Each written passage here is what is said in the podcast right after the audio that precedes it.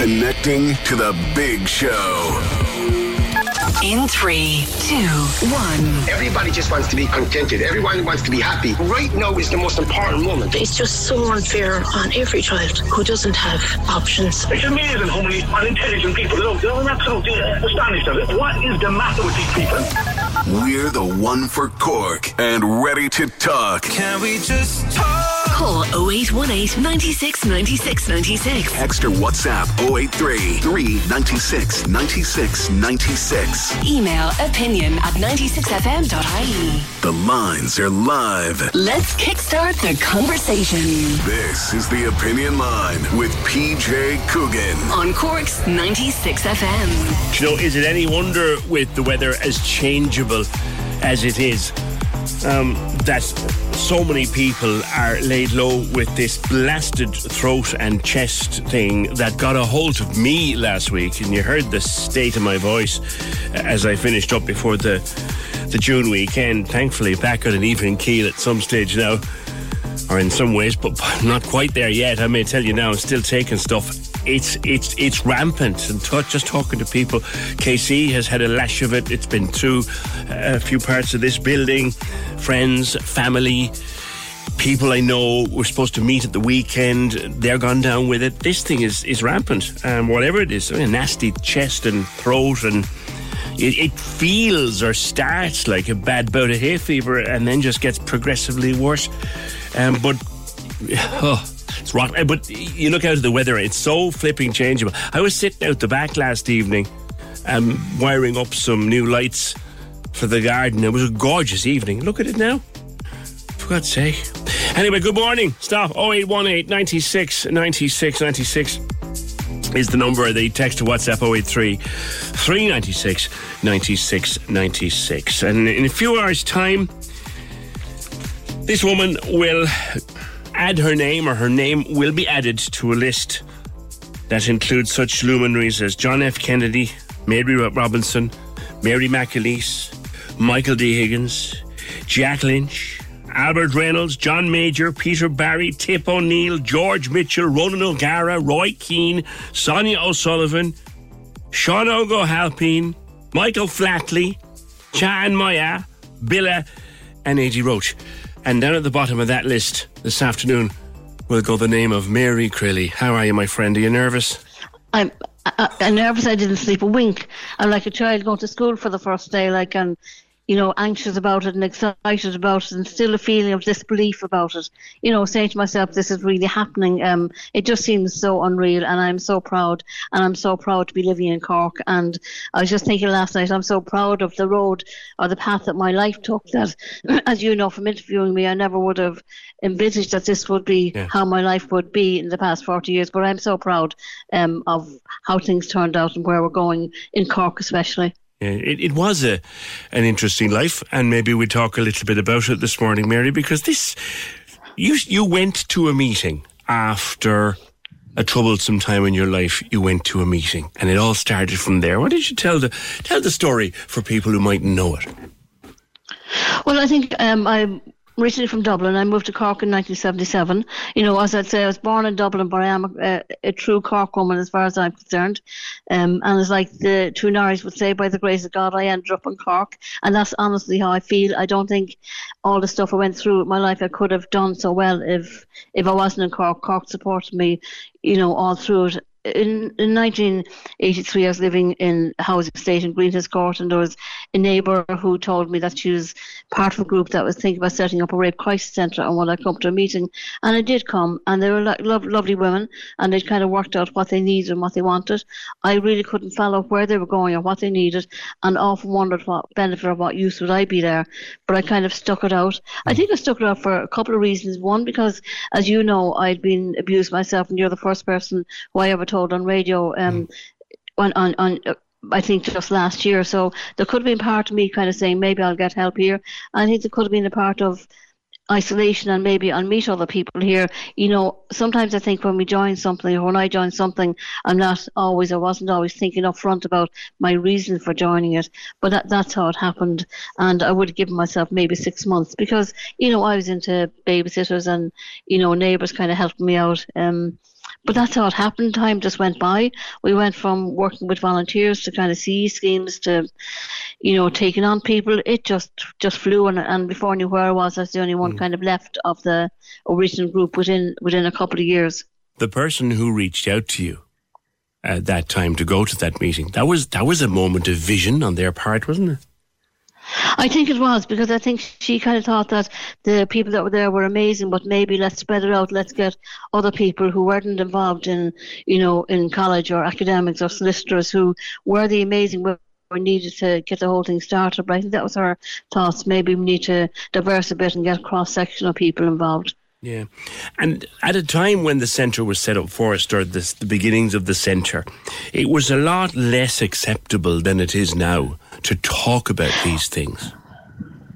It wasn't talked about at all. Yeah. It really wasn't talked about. You wouldn't even get an ad in the paper. And, you know, for the first nine months, we had a room or had a filing cabinet, as I say, in the Quay Co-op, which had been set up as a vegetarian um, restaurant, vegetarian whole food shop, and they had a room upstairs, and we had a filing cabinet in there, and that's where the phone was, and that's where the centre was. But even within the first nine months, um, we and the co-op were raided by the special branch. I mean, I ask you, all the the Co-op we had was bags of lentils down the basement and a few books around the place, and they weren't a threat to anybody. Neither were we, but we were seen as a threat you know, we really were because we were seen as quite radical. And I think for we only stayed there nine months because we re- really knew at that stage it wasn't appropriate for people who needed support to come in there because it was too hard to walk in there in the first place. So then we moved to MacCurtain Street, and we were in MacCurtain Street for a good 14, 15 years till we moved to where we are now in Camden Place. And when we found that building, it was derelict, but um, I really thought it would give us more of a voice. It would give us more awareness, more vision. Uh, people might see us more. Uh, we could really talk about what was going on in the city. But to be honest, we wouldn't have got where we have without the people of Cork. Like we didn't get any funding for the building then. Mm. Um, even even back then, but the people in Cork just kind of helped us out, got the building ready, sorted us, um, helped us with whatever we needed. So I often find the building in Camden Place, as far as I'm concerned, it does belong to the board, but belongs to the people people of Cork. And it's been a great building for us because we've had events in it, we've had functions, we've had schools in it. It's really open for anybody to come in and you know hold different meetings and different um different events with us. And you talk about times changing, yeah, we didn't talk about these things in, in 1982, but even 15 years ago, it was a very public place to put a centre like this. And I remember at the time, Mary, even people said to you, God, that's very upfront. They did. I mean, there was a huge discussion about was I doing wrong by victims or survivors, making it so visible for them to come in. And then, you know, you're torn between do you make it easy for people to come in and get support or get help, or do you kind of make them walk up and down the street and see which floor are yeah. people on and go in hidden as if there is still about shame. So you, I was caught between the two of them. So I know when we built a porch in the building, and I said to a number of people who had concerns initially, go across the river and I'll have two or three people walk in different buildings and let me know which one they walked in and people didn't they didn't realize which one you walked in. There was doctors there just solicitors there just dentists there. So um, all that was blown to touch and people love it now because they're coming from east cork north cork or west cork they can find the place so easily.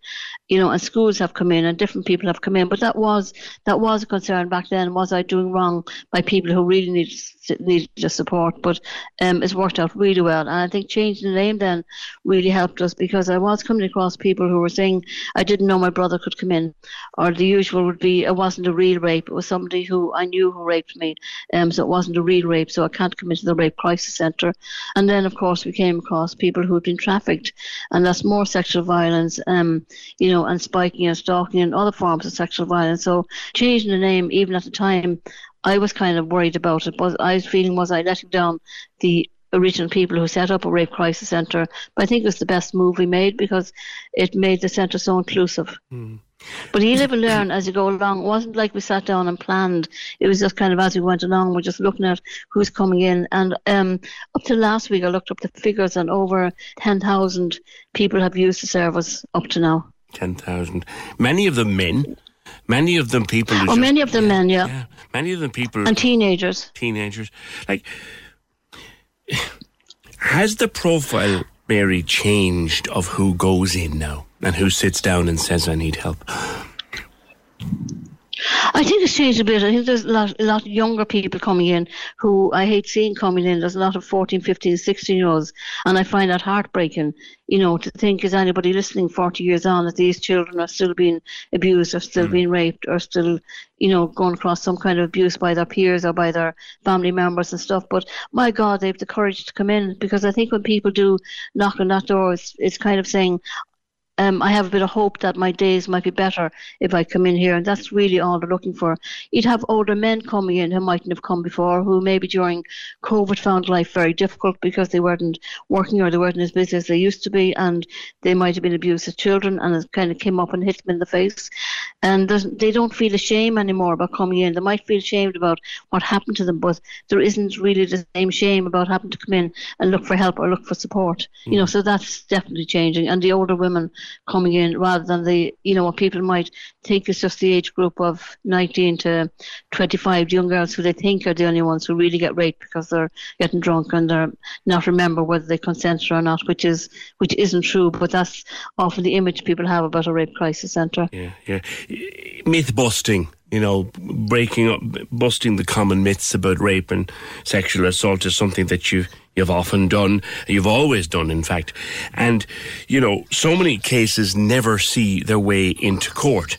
And and one of the things was that people said, well, it's never going to go to court. I'm never going to be able to. But they thought they they used to think, well, I, no one's going to help me. I can't go to court. You'll help someone whether they're going to court or not. I mean, I think the majority we see don't go to court, the majority yes. we see don't report. But I mean, I would ask people at this stage if they're considering reporting, talk to the Protective Services Unit in Anglesey Street. There's a great gang over there. There's about 20 of them working in that unit, and they're quite prepared to speak to anybody without, you know, getting to sign a statement, just going through what might happen or what they could do and how they could work with them or support them. Because the Protective Services Unit often meet people and then ring us and say, look, this person isn't ready um, to make a statement yet, but maybe you could help her or him out. So I would encourage people if they're unsure, just to talk to the protective service unit just to see what they need to do, um, or talk to us or talk to anybody, and talk to their families because, as I've said, um, a lot of times families matter so much. I mean, there's people listening who might think there's not a lot, not a lot they can do, but there is. I mean, we're just a backup. We're just people who can help out at certain times in somebody's life. But you're the ones who really matter. You're the ones, the fathers, especially who I find young girls want to talk to, um, because they love them, but they're afraid in case they might, the father might look at them differently if they say they were raped or abused. Mm. Um, and these fathers, I know, would hate to know ten years later that the little girl who they're mad about had something horrific done to her and was afraid to tell him. So I think if we all keep the conversation going, we can definitely change it. Like we wouldn't be speaking like this 10 years ago. Um, I certainly wouldn't be in this unreal situation of going into City Hall later on and um, being given the freedom of the city. That feels just so strange, but isn't it amazing? Because this is for all survivors and yeah the support I'm getting um, from survivors kind of contacting me saying they really feel it's for them. I think the City Hall has done amazing by, yeah. by doing this, by acknowledging this. But and I've said it before and I'm saying it again, PJ, it really is a lot of it is down to you because you've given me and the centre and other volunteer groups so much airtime. You really have, and you've really kept the topic going and the conversation going, and that's made a massive difference to people. You're very kind to, to, to say that, Mary, and and uh, you've always been available to us on the show to talk either briefly or in depth on any subject we wanted you to talk about, and thank you for that. Now, how are you, my friend? Because you worried us a couple of times in the last few years with your health and the sense. I'm good. I mean, I'm good. I did year, have um, so stage three bowel cancer yeah. a couple of years ago, and I did have a um, a scan there a couple of months ago and they brought me back for an MRI because they weren't sure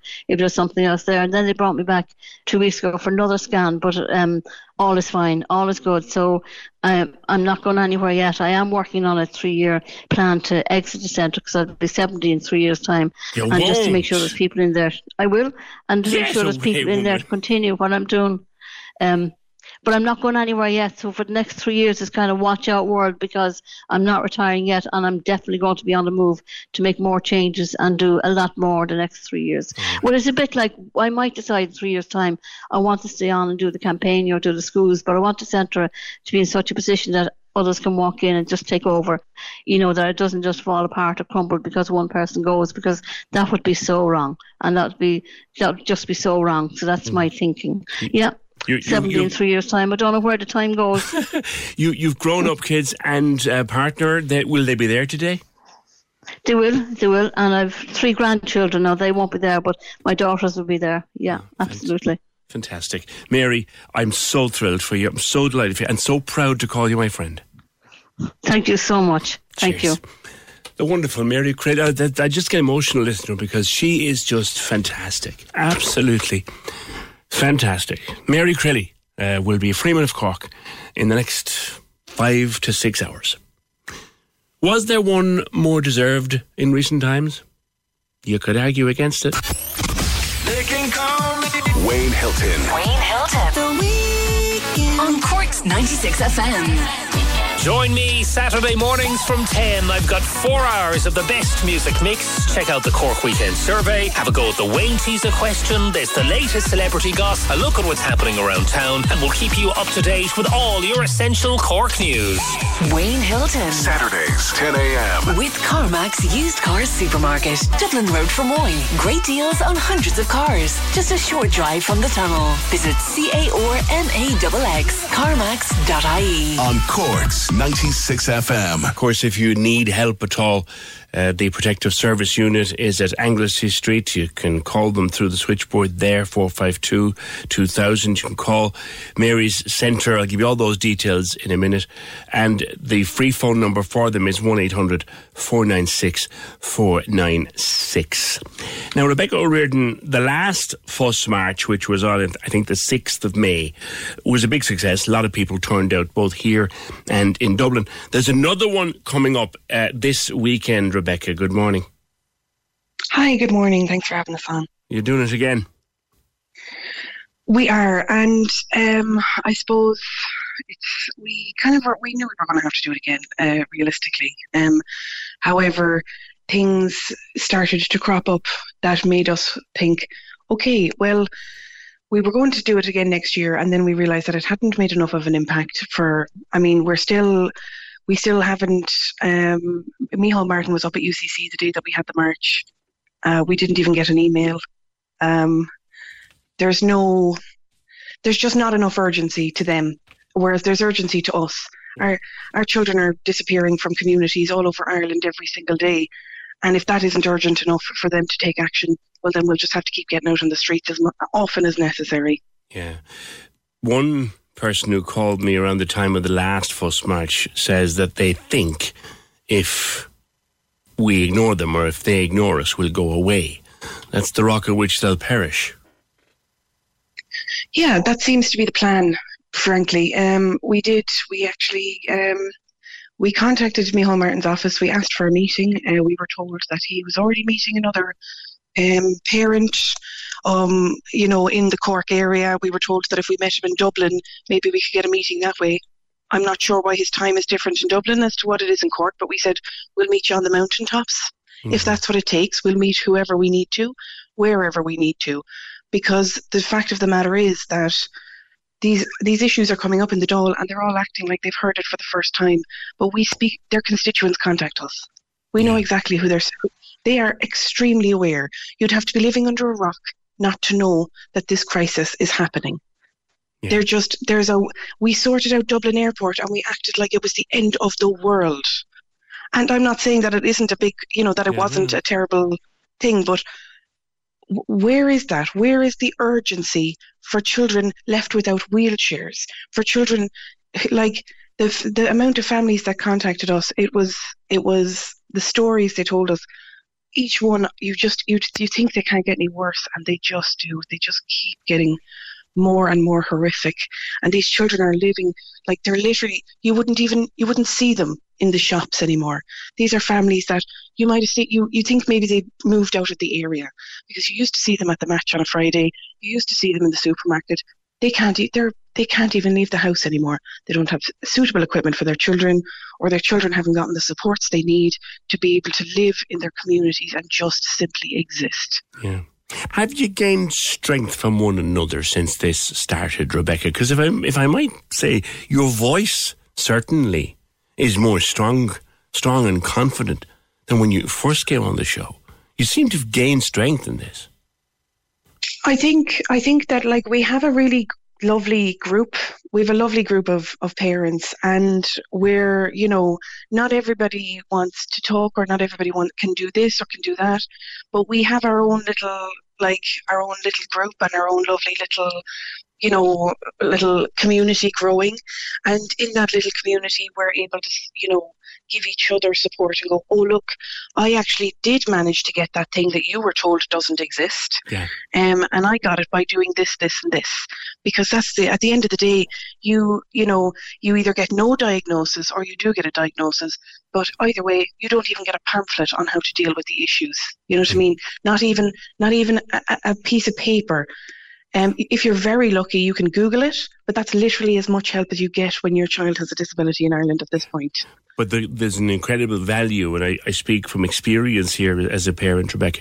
There's an incredible value, isn't there, in another parent who's been where you are or somewhere similar, who got something you're looking for and said, you know what you do now? Do this, this, and this. And no one else will tell you until that parent That's says it. this, this, and this. And magically, That's it, it and- happens. It's it's crazy because it's almost like trying to get the keys to a magical kingdom that you have to go climb up the mountain on the full moon and ask Timmy over there that nobody knows exists. Like people are being told left, right, and centre that there's no assessments being done. That is a lie. Every child in this country, under the Disability Act as it currently stands, entitled to an is enti- is legally entitled. If your child isn't hasn't had their assessment of need commenced in three months, then you are entitled to make a complaint under the Disability Act. When your complaint is upheld, you are entitled to take the state to court and compel them to complete that assessment. And frankly, I would urge everyone to do that because we are getting to a point now that's a little bit concerning because there are we have been contacted by a lot of people with a lot of information that is allegedly being circulated at meetings um, about the and the full extent of what's actually happening, um, which explains why things are so bad, is starting to come to the fore. And unfortunately, it looks like things are going to get a lot worse before they get better, Yeah. because And I know there is no stuff. I know there's stuff you can't no- talk about on air, but I, I, I'm, I'm hearing what you're hearing. Yeah. Yeah, and it's uh, it's it's kind of getting to the point now where where we would urge every single don't wait for help.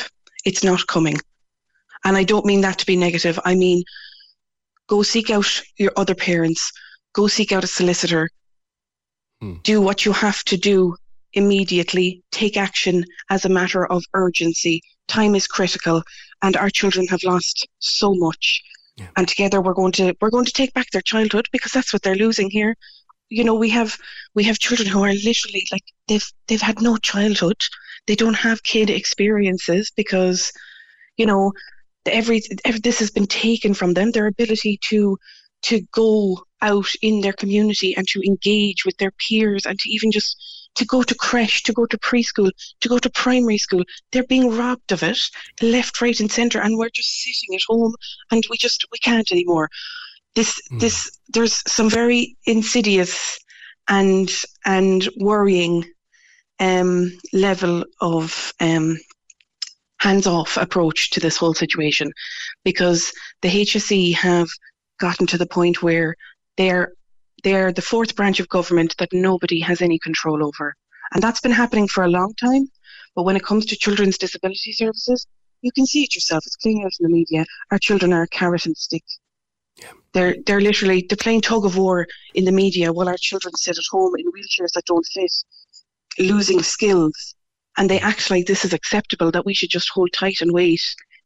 They they should hang their heads in shame. Not one of them will put their hand up and admit the absolute barefaced negligence and neglect that they have enacted on every children in this country with a disability. And on, they may not want to talk to us, but we know that getting out on the streets makes a difference. We know that keeping the pressure makes a difference. So, everyone, if you're affected by this, come with us. If you're not affected by this, we need you to stand with us. If you're not affected Because by it directly, you know somebody who is. That's the that's that's Exa- how that's much exactly it is it. out there. That's how much of it is out there. Rebecca, it's uh, Saturday afternoon, two to four. Where? It's on the Grand Parade in Cork. Um, we will be doing um, just a small little march. Uh, the guards are very very good. They they keep it we have we keep it short just for anyone with any mobility difficulties. Um, if you're not able to do the little walk, then you just, stay on the Grand Parade. We won't be that long. Uh, it's exactly the same layout as the last one. Okay, and it's Facebook has Fuss March Cork 2022. Twitter is at Fuss Ireland. Saturday afternoon, 2 to 4 at the Grand Parade. I'm going to say something to you which might sound a bit off the wall, Rebecca, but I was thinking about this as I knew you'd be coming on this morning. They said we could never have same sex marriage in this country. We had. They said we could never change the stance of this country on abortion or divorce. We did it. They are saying that you just got to suck it up if your child has a disability. Well, damn and blast it. That can be changed too. That's exactly it. I mean, we know we know that Ireland and Cork in particular is full of amazing activists and people people care so much. Like I mean, there this is a this is an open this isn't there's nothing controversial about giving a child with a disability the same chance as a child, you know, just giving them that support that they need to thrive. Okay. If we could just get the numbers and just get the support, then we we know we can push this. All we right. know we can get what we need. Rebecca, Saturday 2 to 4 at the Grand Parade, the latest Fuss March. And if I could be accused of bias, I'll hold my hands up and say, biased? You ain't seen the half of it yet. 0818 96 96 96. Now, we're with Foot, Foot Solutions yet again today. 15 years they've been in Cork down there on Grand Parade. Free your feet and the rest will follow. 150 euro gift card to give you every day this week. I've audio from an event that happened in the last 15 years. And you need to tell me what the event was or tell me what the person is talking about. And you text or WhatsApp that answer to 083 396 96 96. We'll pick a winner at the end of the show. So again, a voice you'll recognize, I suspect.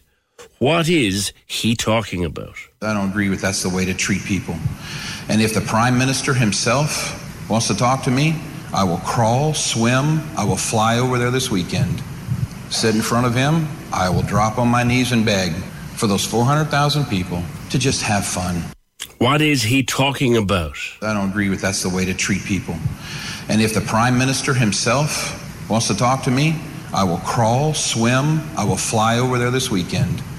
Sit in front of him, I will drop on my knees and beg for those 400,000 people to just have fun. Yeah, your name and the answer to 083 396 96 96. What's that event that happened in the last 15 years? Or rather, didn't happen? There's a hint. Right. Now, I don't have one of these, and I don't know anybody who has, but it's been available for a number of years. The Irish Passport Card. Um, Keane, you do, and it you uh, ran into a problem with it the other night, I think. Good morning. Uh, good morning. Good morning. How are you? Hi. Now, explain what the the card is. It's not an alternative to a passport, is it? You you carry it instead of a passport. Yeah, yeah. I, I have I have an Irish passport as well, and uh, and um, the, the pa- obviously I don't want to lose that, so I have the passport card as well, and it's it's like a you, you have it as well as a passport, and it is a passport. It's not a national identity card; it's a passport, but it's uh it's it's not valid in every country, but it is valid in the EU, the EEA, and the UK. Right, right. And I checked it up on Citizens Advice this morning, and that's exactly our citizens information. That's exactly what it says. So what happened? Well, so I'd I'd been I'd been in Spain for the weekend. I'd been to a festival in Barcelona, and uh, I I went I went and got a, a, a bus to Girona Airport, which is kind of like an hour and a half of, half away from there. It's the middle of nowhere, completely the middle of nowhere, and um, I got to the airport. I'd checked in online in advance. I'd filled out all my information, the passport card on the Ryanair app. I'd been through security, passport control, everything, and my flight was delayed by several hours. So you know, I, I had work on Monday morning. I'm a, I'm a teacher and I can't I can't take time off. You know, here in London. So I uh, so I, I got to the gate about midnight, just before midnight, and the the woman at the boarding gate, she looked she looked at the card and then she took it to a colleague, and then they went to me and said, "Have you got proof of settlement?" Proof of settlement? What Proof does of th- settlement. What does that mean? Well, it means some kind of document to prove that to prove that I'm settled in the UK, but as an Irish citizen, I'm sure, sure you all know, I don't need that. Free travel area. I've never needed that. that. Common travel area. Yeah. Yeah. Common travel area, and you know, rights assured to me with with the uh, with the passport card, which is a passport. But hold on, Keane. This is after you've been through passport control, right? Yeah, this, this is the. I so, was the, so the literally about to passport people have looked at your card, waved you through. This is at the boarding gate before you go down the steps onto the plane. Oh yeah, yeah, literally by the steps onto the plane. So what did you do? So the woman just said, "We can't accept it without proof of settlement," and I said, "Legally, I'm allowed to get this," and they were just saying, "No, no." The two, the two women, and one of them, she gets the, the older one of the two. She got really rude with me, and she said, "She said, I, believe we're speaking the same language. You need proof of settlement. You can't get on that plane." And I, I said, and I said, "Well, have you got a manager I can speak to?" And she said, "Yep, we'll bring you down to him in a minute." But she said, "But the, but the flight's closed for boarding anyway now. Even if it's sorted out, you won't be allowed to get on it because it's, it's about to go." So she takes me back through security, back to the front of the airport bit, and you know, gone midnight now, and she shows me her manager, and he, while he's packing away to leave, he gives me about 30 seconds of his time and basically tells me, since Brexit, I'm not allowed into the UK with my Irish passport card. I need proof of settlement. So there I was, you know, Now. Cian, forgive me if I'm wrong here, and, and there have been times I've been called stupid and other things, but the the man or woman at passport control had looked at your ticket, your boarding card, and your passport, and waved you through. Yep. Without mentioning Brexit for a minute. So the Ryan, absolutely. you're saying that the Ryanair personnel took it upon themselves to bring Brexit into the conversation and deny you boarding. Absolutely, that's exactly what happened. And and did you did you say to them at any point? Well, actually, that's passport control waved me through, Yeah. and Yeah, their response I- was, They, they just said you cannot enter the UK without proof of settlement since Brexit. "Okay." So, you did you have to stay the night in Girona? Yeah, the airport, not the town, mind. I was just sat in the in the you know the front bit. You know, anyone could walk in. Luckily, I'd had luckily I had my I had a portable phone charger on me, but you know, God help me if I didn't. Right. So what? And I had to. I booked a flight to Cork for seven in the morning, Right. and I flew into Cork with my passport. I went through security again, passport control again, got on the flight fine, and then I was in Cork about maybe ten, about maybe eight in the morning, half eight or something like that. And then I flew to Gatwick at ten past ten with the same passport card, with Ryanair, all fine. Oh God. So they wouldn't let you go from Girona to to London to go to work the following day, but they would let you go from Cork to London on the very same passport card. The very same passport card with the same airline. Right. We, we, we're going to have to query this with them because that's absolutely bizarre, Kean. Absolutely bizarre. It's terrible. It's it's terrible. Yeah. Obviously, you lost a day's work and all that stuff, did you? A day's work, you know, the money I'd spent on on the flights, and you know, I know this sounds really small, but I've been I've been through duty free that first time, and I bought a couple of bottles of wine to bring home with me, and then I went back. They took me back through the security, obviously, and when I went to go through it again after for my Cork flight, they wouldn't let me take it through. I bought it there, and I had the receipt. Okay. Okay. Mad. All right. Kean, we're trying to find out what the story is with Ryanair and the pa- and the uh, and the passport card and this notion that they can somehow decide that because you've been through passport control, they they somehow have another uh, turn on the law of the land. It's a weird one. We will definitely query, and it's one to watch. Kean, thank you very much. That's Kean Kinsella. He's in London. Uh, he's an Irish citizen. Um, that's weird. That's looking up the Citizens Information website. It just tells you the Irish passport card is a travel document that Irish citizens can use for certain travel instead of the standard passport book. It, it looks a bit like, a driver's license, actually. And it has a, you can only get a passport card if you hold, already hold an Irish passport. and you got to do it online and all that. You can use it when you're traveling in the EU, the European Economic Area. That includes Iceland and a few more places, and Switzerland. Now, you don't need a passport to enter the UK if you're traveling from Ireland, but airlines and carriers may want you to prove your identity when checking in. You should check with your airline or carrier to see what types of identification they accept for travel. Now, this is the bit that I can't get, and it's worth querying this with Ryanair. So maybe sometime around Christmas week we might get a result. Excuse me, but he'd gone through passport control with his ticket, his boarding card, his passport card. He'd given this to the lady or gentleman at passport control and security. They checked it, and you you've been through an airport. You, they check it and they look at it and they they give it to you. Off you go. Have a nice day. He'd been through that, and then he goes up to the boarding gate where he's supposed to go down onto the plane, and the Ryanair crew say, "No, no, you you need proof of settlement." In other words, they're adding an additional layer at the boarding gate. What on earth?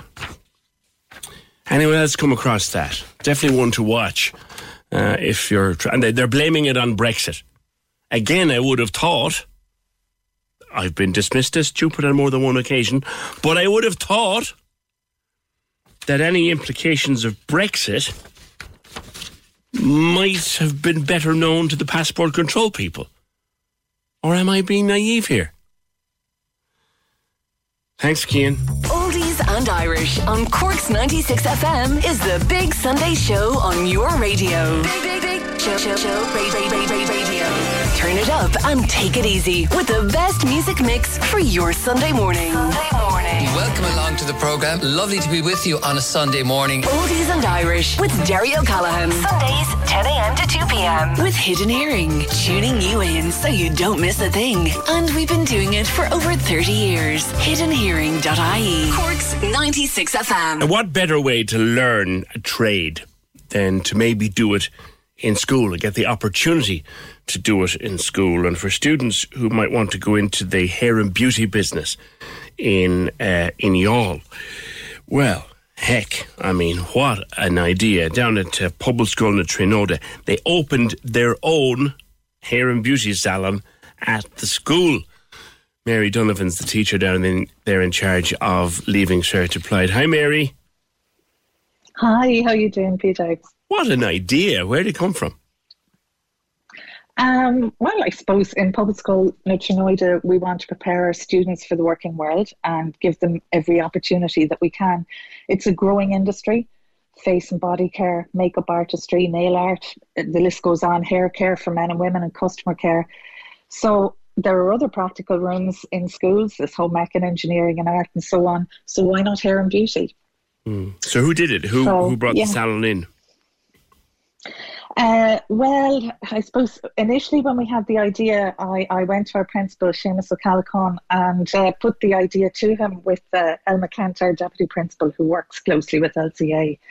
Um, I think at first, to be honest, he was a bit surprised and uh, that we were suggesting a beauty salon in the school. But when he saw the benefits to the students, his words were go for it. I think he might have said stick to the budget, but I was gone at that stage. That's the bit you don't hear on the way out. yeah, yeah. So, uh, with a small budget, uh, we discussed the possibilities of what we could do. And of course, always when you want something done, you go to the caretakers. So, Anthony McCarthy and uh, Dick Griffin, they're amazing. Um, so, we had a lot of structural materials that we had used for COVID, um, making classrooms in the P hall during that lockdowns and getting back on campus and back and forth and so on. So we recycled um, those materials, and Anthony and Dick used these to um, separate a really large classroom into two, Right. and they worked on it then under um over the, the, the summer break. School ta- Um, school then- caretakers that can make they can make a rocket out of a few bits of chipboard and a roll of tape, can't they? Anything. Anything. Nothing is a problem. I ran after one of them there two weeks ago. Um, Anthony was looking for a clothesline put up. Um, so, and it was done in half an hour. It was there for me, you know. But, uh, and then uh, under the trained eye of Margaret Anderson, um, she is uh, the teacher in the school. Margaret is a qualified beauty therapy teacher.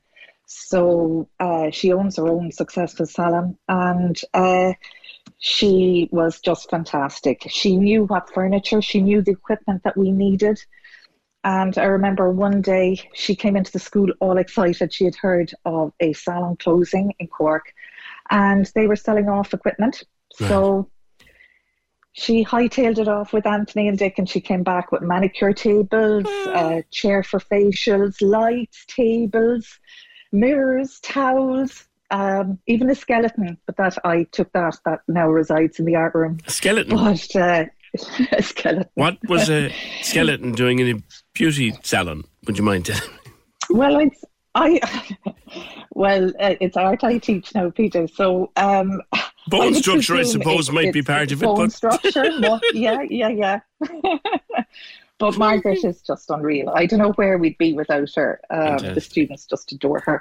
Stay but there you know, because- it takes everybody. Yeah, yeah, and it's it seems to be just have been embedded in with the students as well. Sarah Riley is a sixth year student down there. Hi, Sarah. you. How are you doing? On you all right? Yeah, I'm good. Uh, uh, what's the salon like to work in? Um, it's kind of weird because you're like in school, but yet you're in a salon inside the school. But it's uh, it's lovely atmosphere and everything in there. Yeah. T- Tell me about doing the leaving the, the leaving cert applied. Um, it's a different kind of leaving cert. Is this kind of to prepare you for the world of work? And are you interested in being a therapist, beauty therapist, or hairdresser like this? Yeah, uh, that's what I'm going in to do now after after I finish the leaving cert. I see. I see. Yeah. You're gonna go. You're gonna. So you're not sitting leaving cert now, no? uh, yeah, I am actually. Oh, I are you? yesterday. Yeah. Okay. So good luck. How did it? How did it go yesterday? Um, it was grand. It was fine. Good. good luck to you. God, you've enough on your mind now without without talking to fellas on the radio. But I, listen, I'm so good luck with it with with that, and good luck with the studies of the hairdressing and beauty. Um, Sarah, thank you very much for that. Uh, I'll leave it with you. I'm jumping around here from person to person. A few people to get to now. Oh, yeah, I remember this woman. I remember you, Kathleen Hurley Mullins from Operation Transport uh, Transformation. I remember you. Transformation. Good morning, We- PJ. we- How are you? We, talked at the time. How are you doing these days? I'm not too bad at all now, not too bad. I was actually just thinking there, I should say I'm sitting in lovely sunny Youghal, but unfortunately we've a little drizzle this morning, but I'd say we'll have a great day before it's out anyway. Well, the forecast. So you'll have to come down and come oh, paddling at least. Love the place. I love. I love y'all. get down there during the. But you you were involved now. You you cut the tape on the opening of this salon. Well, my big job on the day was just to cut the tape, and I must admit, what a credit is due to the school down in Youghal, you know, to take such initiative to start up a course like this. You know, we've had metalwork, woodwork for years, all the alternatives, but now they're just going that bit further and bringing hair and beauty into it.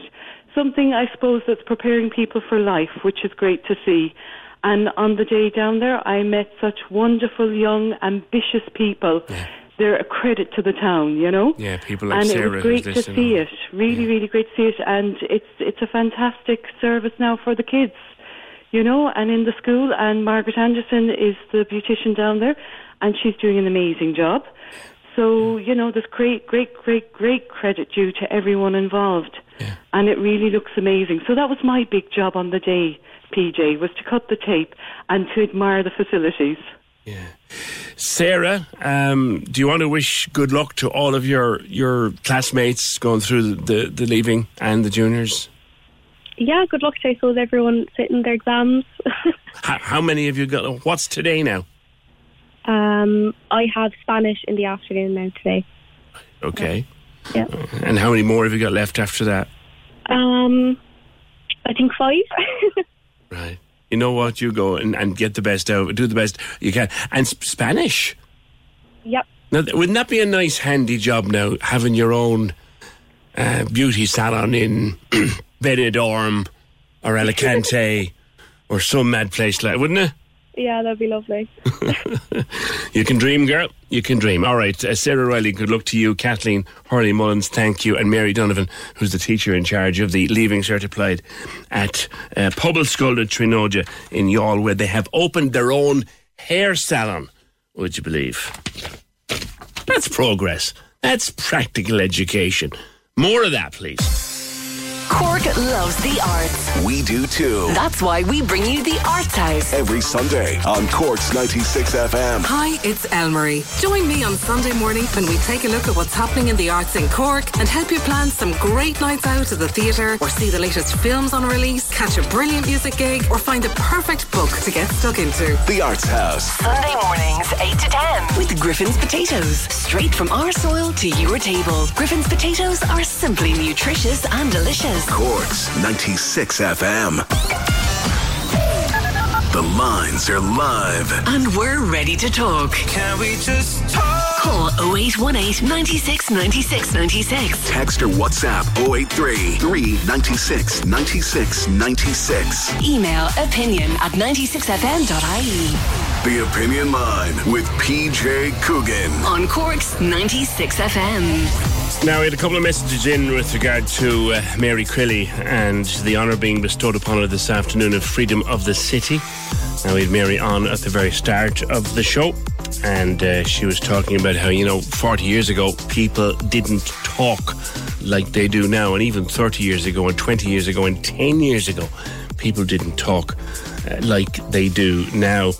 And she was, you know, saying how she was complimenting the program here, and she was very kind to me personally about, you know, how I've given people the opportunity to talk. Well, that, that's what we do. That's what this program is about. And that's why the, the signature tune says, Can we just talk? We're always here. Um, so deserved uh, for Mary, says this call. Uh, without airtime, PJ, many changes might not have happened. Uh, made changes and well done. Thank you for that. But it's it's it's Mary's been the change maker and her team at the Sexual Violence Centre. And here's one we got. And uh, I, I hope this person's okay because uh, a discussion like we had this morning or talking about Mary and her work and talking about the, the kind of things that she deals with can trigger memories. And I, I hope that you're okay, uh, whoever you are. We have your details, obviously. Um, I'm not originally from Ireland. I grew up in another country.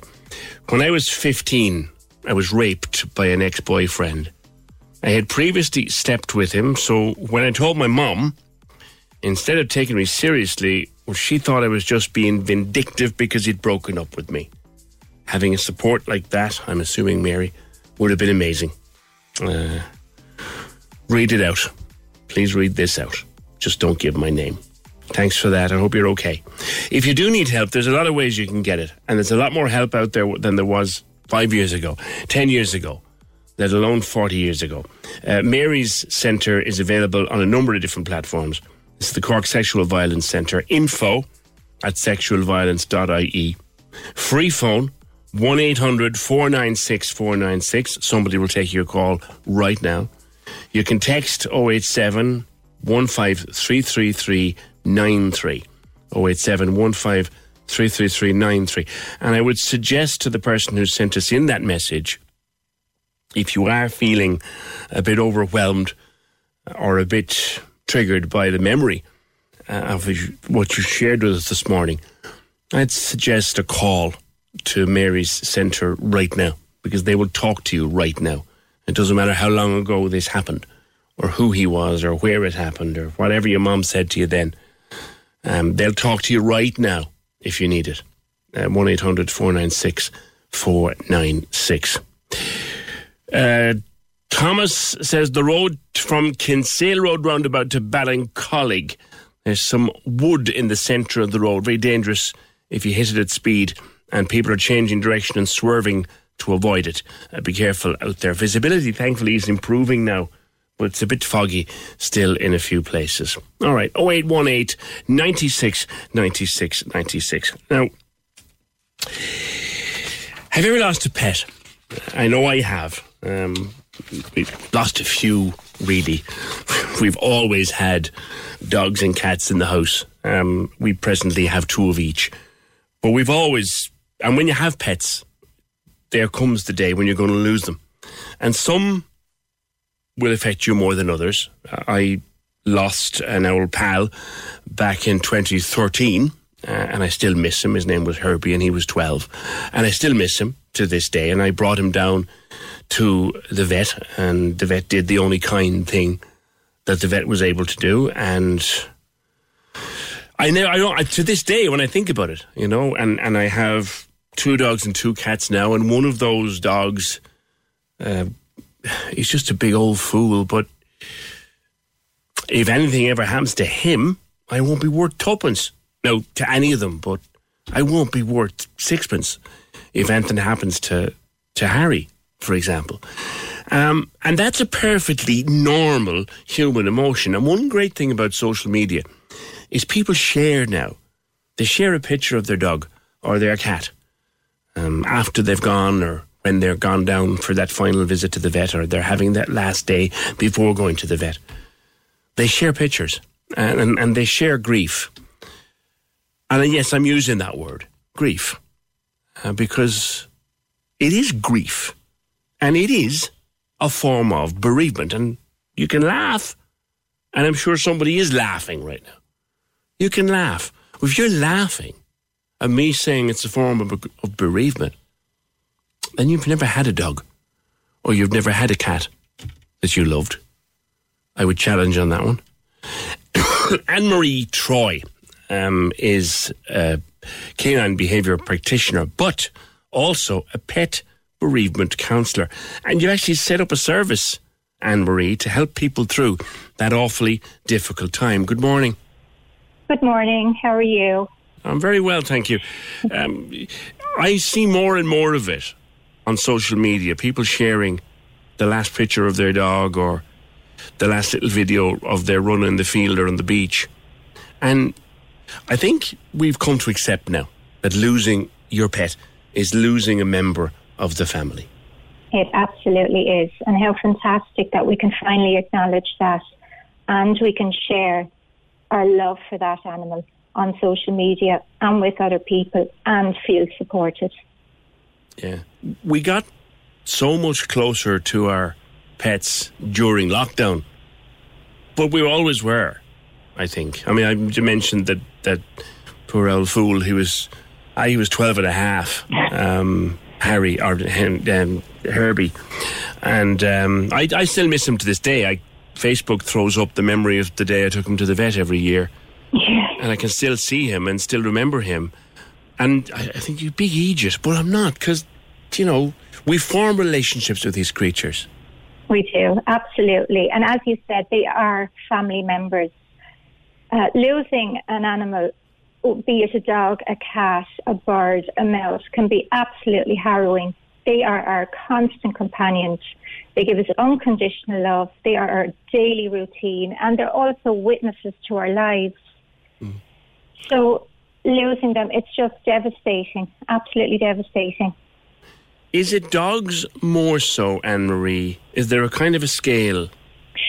Um, interestingly, a survey done in 2019, I believe, by the Association of Pet Ownership uh, told us that 45% of the population own dogs and 38% have cats. Now, like I said, that was reviewed in 2019. But in 2020, um, a survey said that there's actually 455,000 pet dogs in this country. Wow. Now, that's not including or counting the COVID dogs, the puppies and dogs that were got over the COVID period. Mm. So there are so many of us have animals, and yet for so long our grief wasn't acknowledged. Yeah, because particularly if it's sudden, it can be debilitating. It, Absolutely. You, it can mess you up for several days. It can, it can, it can. Sure, look, there there are so many reasons why why we lose an animal. In my work in canine behaviour, you know, pet bereavement is an important part of that work because we are dealing with people who lose dogs for a variety of reasons, not just the one we would initially think of. Old age. So- Yeah. Yeah, or death. I mean, there, there's so many other reasons. And, you know, I just, I think for so long society seemed to have dictated our grief around animal loss. You know, what it should look like, the value of it, even how long it should last. Um, our grief has often been compared to other grief and has been kind of diminished. And I find it so heartbreaking when people call me and within the first couple of sentences they're apologising and they're asking, Am I being stupid? Uh, am I being silly? Um, they feel such shame and guilt because they're comparing their grief to other grief that goes on in the world. They're telling themselves they're they're they're te- Yeah. ah, it's only a dog. Yeah, yeah, yeah. And what I would say to that is yes, there are terrible things going on in the world around us, but in your world, the worst has just happened too. And you should be acknowledged and you should be supported. Yeah. You know, take something like yeah, took the dog to the vet, did what needed to be done. The dog was grateful to you in the end because you relieved them of their pain. Yes, it's the last act of kindness. But it then really you come down the following morning Yes, and that face isn't there. yeah. Yeah, it's just that's that's the harrowing thing. It's it's that emptiness. People describe the emptiness. It's just oh, it's it's it's all about you know. It's not like people say time is a great healer. It's not that time is a great healer. It's what we do in that time.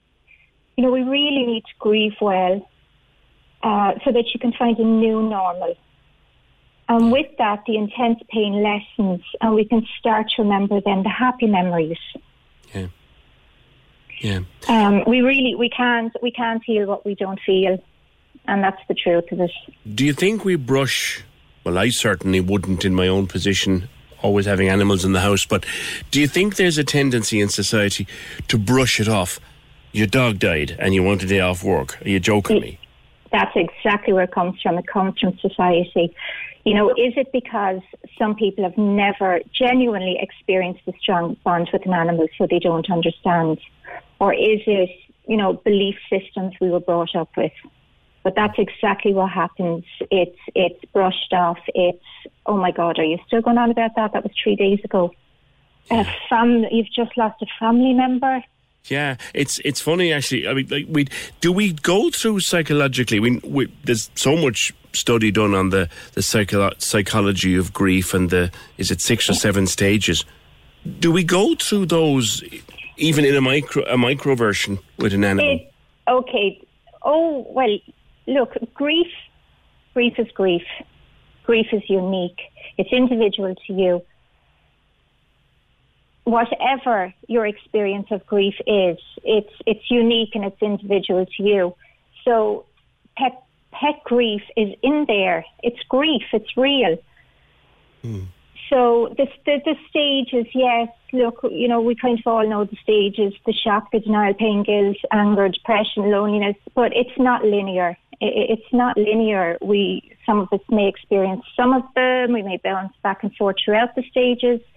You know, our grief is unique. You and I may share a very similar experience of the loss of our dog, Yeah. but how we feel about it and how we deal with it is going to be completely unique to you and unique to me.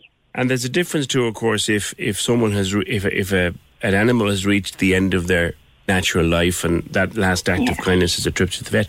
But if they went out on the road and got knocked down by a car, yes. you have that to contend with as well. Yes. Almost blaming yourself. God, why did I not watch the door? Absolutely. Our grief involves our brain and our heart. And our brain searches for reasoning. You know, we're always, what if, what if I did this, what if I did that? But I would ask people to consider what even. So, even though you did your best in that situation, even though you took great care of your dog, even though you worked on the information you had at the time, even though you had to let him out to the toilet, you know, guilt guilt implies the guilt we feel is horrendous, but guilt implies an intention to do harm. I mean, no way did anyone intend harm to come to their pet. Mm. Our, our emotions, they just take over and they create this narratives around the, the story of, of the event that happened. Yeah. I'm thinking now in terms, Anne-Marie, of someone who maybe is going through this right now, and maybe yesterday might be when their their dog went Yes. over Rainbow Bridge, and today they have no desire whatsoever to go for a Of walk. course. Of course, perfectly understandable. Right, Yeah. or they'll they might go for their walk, and, and someone will say, "Ah, Janie, where's where's Fido? Where's Rover?" And then you have to tell the whole story again. These are all very real forms of grief, and you are entitled to grief. Absolutely. And remember, we, we are different types of grievers. Um, there's the practical grievers who, who try to keep themselves busy, and there's the heart grievers who need to work through their emotions and express their feelings. You know, in, in, in relation to, you know, someone who is grieving right now, you know, please know that you are not being stupid. You are not being too much. Do not feel shame or guilt for your feelings of loss and know that what you are feeling is normal. I would ask people to please be kind to themselves, take care of themselves, but importantly, surround yourself with people who understand or reach out so you're not alone. Yeah. Um, I would also like, on that, I would like to, you know, give a few points to people who don't know how to support people who are going through pet loss. Yes. You know, there's a couple of very important points there, and people do struggle. Uh, We do, when, when we don't understand, we struggle to know what to say. So, from my conversations with bereaved people, uh, the points that keep coming up for them so please don't say it was just a dog. Please don't suggest that they replace their friends with another. It is such a personal, individual decision whether someone chooses or not to get another animal. But most importantly, please ask about the animal they've just lost. The grieving person would really like to talk about them. And you know, it's human nature that we avoid these things because we don't want to upset the person. Hmm. But that that's one of the things that keeps coming up in calls. The bereaved person feels that other people have moved on and they can't talk about their dog. Mm. Or, or rather, that they're not allowed to talk about their dog because it was just a dog. Yes. Talk to me about your own services, um, Anne Marie, at restingpets.ie, because you do, you offer introductory counselling and, and I do. sessions for people. I do. I do. Yes, I was very lucky to have been introduced to Eamon Cody, who started Resting Pets uh, just over a year ago. Um, I mean, Eamon sees the devastation on a daily basis.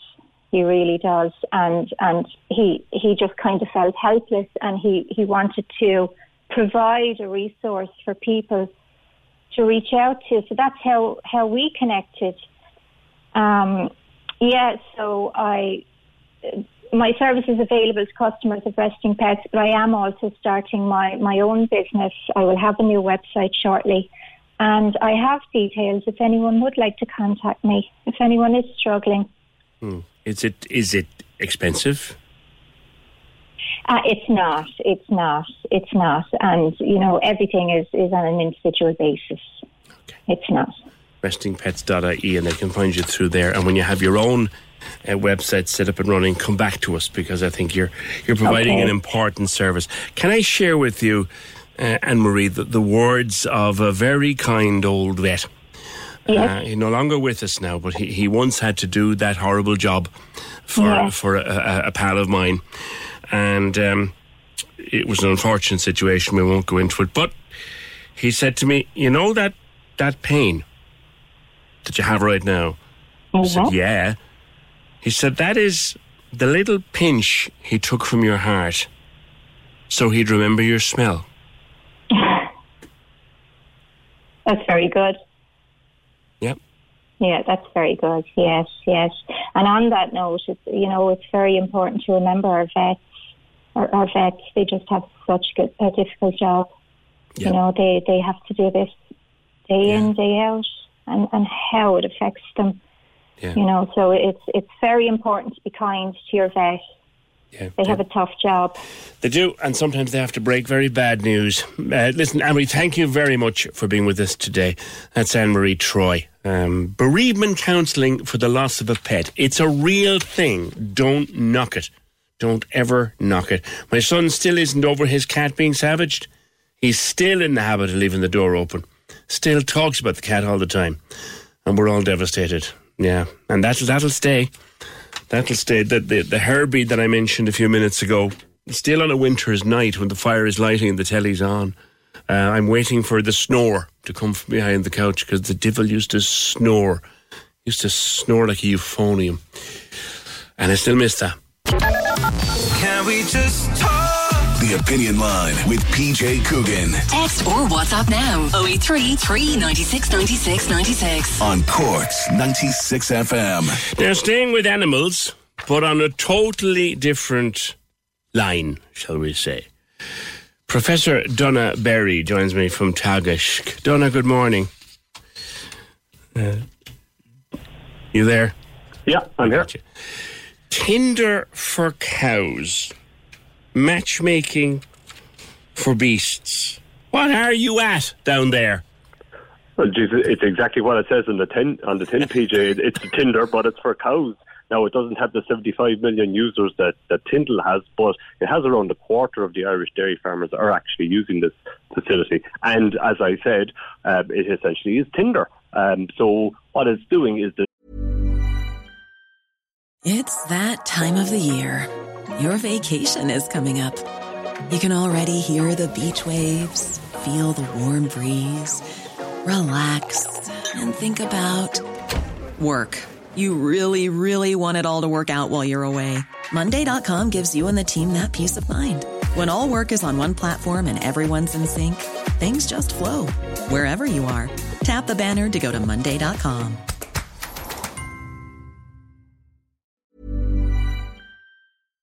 dairy farmers have, you know, they have their, their females on their herd and they want to match the individual bulls to those to best supplement, I think, the, the, the characteristics of that particular cow. And this just does it. It's a it's a computer based app and it does all the mating for them. Because back in the day, you just let the bull loose. And the bull did what bulls do. But we're a bit more sophisticated now, aren't we?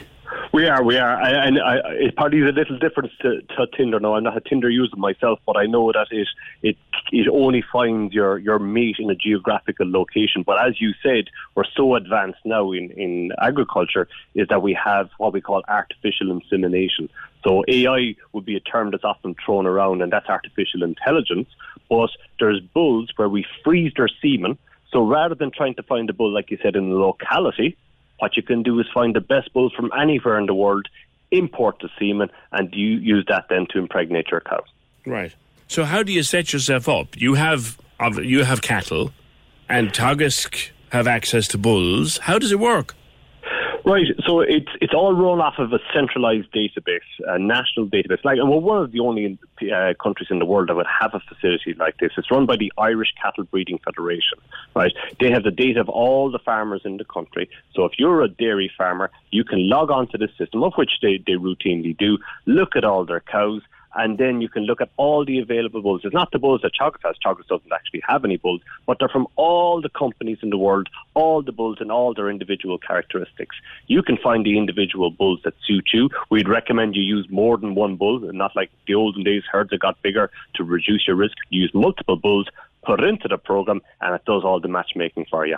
Now I take it the bull doesn't turn up at the farm gate, done up in his best bib and tucker with a flower in his lapel. No.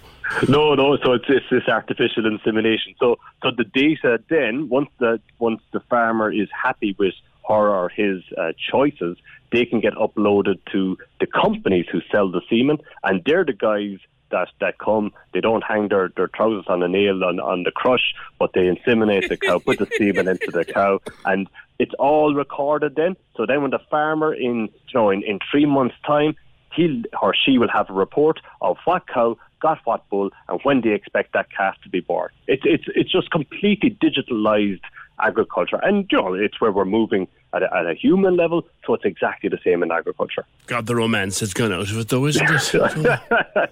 For sure, yeah, yeah. Yeah. I mean, all jokes aside, though, there's big money in, in cattle breeding and careful cattle breeding. Uh, yeah, completely, right? Um, so around half the gains we would see over the past few decades, and it could be chickens, uh, whatever, around half the gains that we see is due to breeding, right? So breeding is the foundations. It's just like a house. It's the foundations of, of of performance. Now, we start talking about productivity, where we have been talking about here before is that farmers were advised to increase production based on the, the government agendas. Now we see a slight change in that, more towards the environment, and farmers are now reacting to that, like like you would expect, and they're now breeding for more environmentally efficient animals. Mm. Like, can this development, I mean, the actual breeding industry is very lucrative, the AI very lucrative, and all that. But can eh, can you monetize this this development, this this technology? You, you can in a way, but like we're, we're paid by the taxpayer at the end of the day and through levies on the individual farmers. So it's only natural that you would provide this service because it is for the betterment of society via the farmers and their food production, right? So um, as as we would have said, it does reduce the environmental footprint. Breeding in dairy, just take dairy for example, and just take breeding, right? right. It's only one of the technologies we're, we're working on. We have reduced the carbon footprint of milk production by 14% over the past 20 years, right? Now, how have you done that?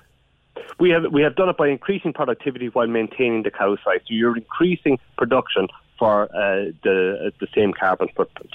Right at a national level, of course, our carbon is increasing because we're increasing our cow size, but our cows are becoming more more efficient.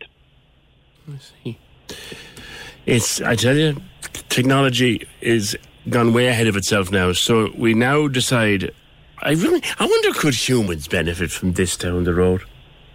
Could, could consumers? Could humans benefit from it down the well, could you? Well, sure. Like it is, take it out, is take out the middleman. It doesn't yeah. even cost you dinner. Do you know what I mean? no, no. This is a little bit different. So, because because seventy eight percent of users on Tinder apparently are, are men, but hundred percent of users on this system are female. So it's complete reversal.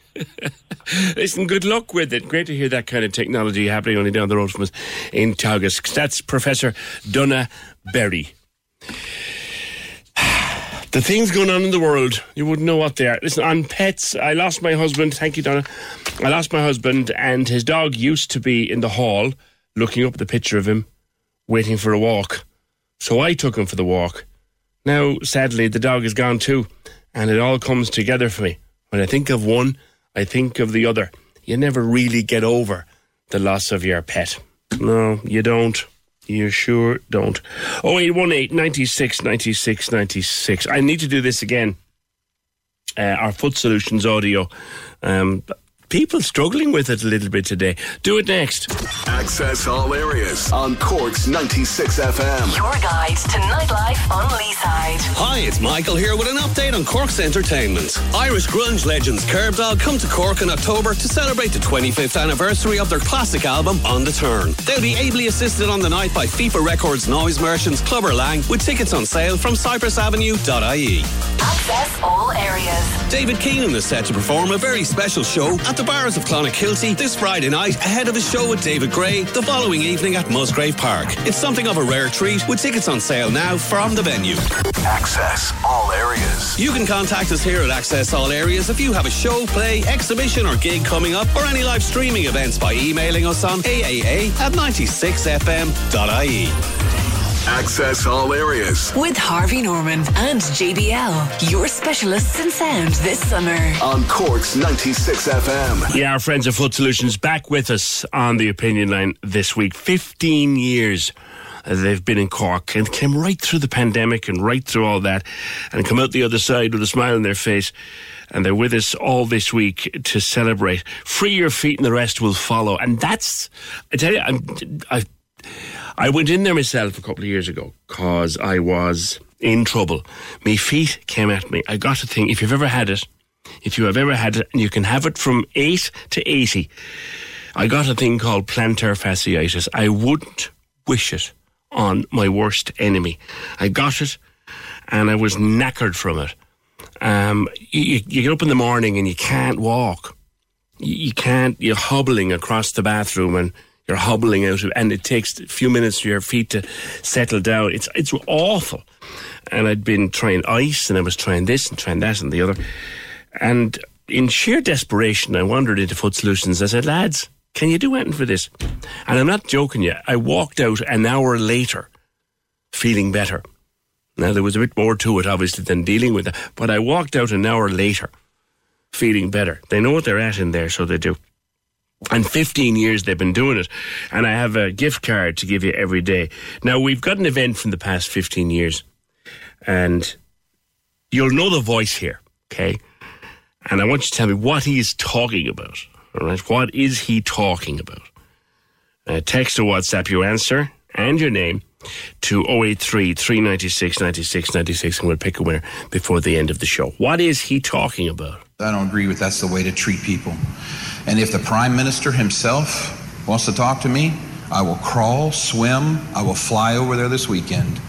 Sit in front of him, I will drop on my knees and beg for those 400,000 people to just have fun. You'll know the voice, but what's he talking about? I don't agree with that's the way to treat people. And if the Prime Minister himself wants to talk to me, I will crawl, swim, I will fly over there this weekend. Sit in front of him, I will drop on my knees and beg for those 400,000 people to just have fun.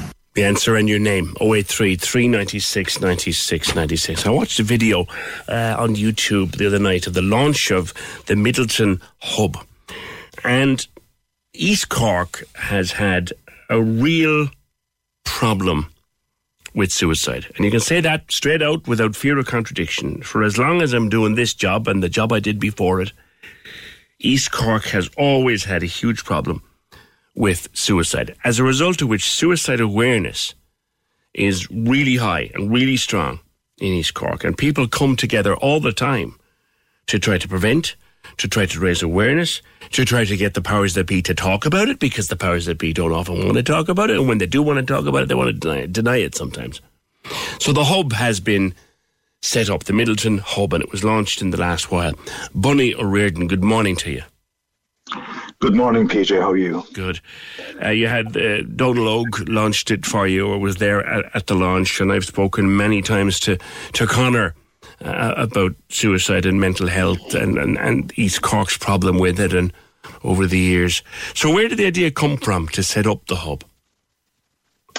Well, I suppose we originally started PJ as, as the Midleton Bike Project, and that actually came as a result of my own son's suicide. And in that process, myself and a group of guys, we got together and we restored his motorbike. So that was the, the initial stages of it, and that was some four years ago. So myself and the board, we have a board below there, and board of management, and we discuss things and we reflect, uh, I suppose, quite deeply on a lot of the events that are happening locally. And we decided we needed really to begin to streamline what we were doing into, into a particular area directed specifically at suicide and where could we best offer support along the way. So that's where we began to tease it out in the last year. And, and eventually we came up with something that we believe could actually help our community below in East Cork and Midleton, you know. Mm. Now, um, if a person's in a difficult place, be they a family member, be they someone in a crisis, what they need, it's a vast, vast sort of canvas of what they need, isn't it? Some people just need a coffee and a chat. Exactly. Others need professional help. Can you do yeah, that all on the fair, move? I suppose maybe that's not what we're starting out to do, PJ. Our thing is really is I'm going to say where people do find themselves maybe slipping and sliding in in the areas of mental health, and they want that immediate support without getting into the major services at that point. If that can be, you know, if we can stop the slipping and sliding at that point. Yeah then people come down and they talk with us. We're not actually a mental health service, so to speak. We're a community group and I suppose it's our care in the community, and that that's where we came from with this. So we know that there's other services in existence, and we're not trying to step into that area at all. But we know that there's an area that when people are beginning to get low, where did they go at that point? Mm. You know, so that was one of the reasons we actually opened the door. So, which is why we don't ask anybody any information, personal information, other than their first name. Excuse me. So when they come in through the door, Nobody's challenged with any difficult uh, questions or anything of that nature. We created a safe zone and a safe space where people can open up and talk at their own pace. And we find that that's beneficial to a lot of the people that come in through our doors. Where do you operate from? Sorry, PJ, I missed that. Where do you operate Hello. from? Sorry, we're down in Midleton. We're on the, the Bailick Road in Midleton, and we have literally a drop-in centre.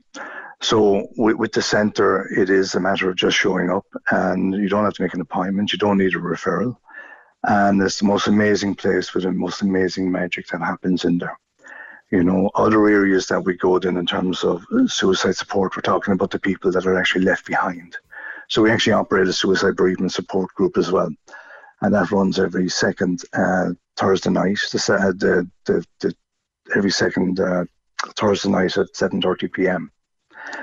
And one of the other things we do then is an initiative called the the Cuddle Project, where we actually work as a basis of suicide pre-intervention in terms of just letting people in the community know that we're there and we do care, you know, mm. and everybody is welcome. You, you, you've been putting up the teddy bears. You know, you're not the first to do that, but you're doing it big time. Correct. this came, this initiative actually came from a man called Mick Ryan down in Wexford. That's right. And Mick had actually lost his own son a number of years back as well.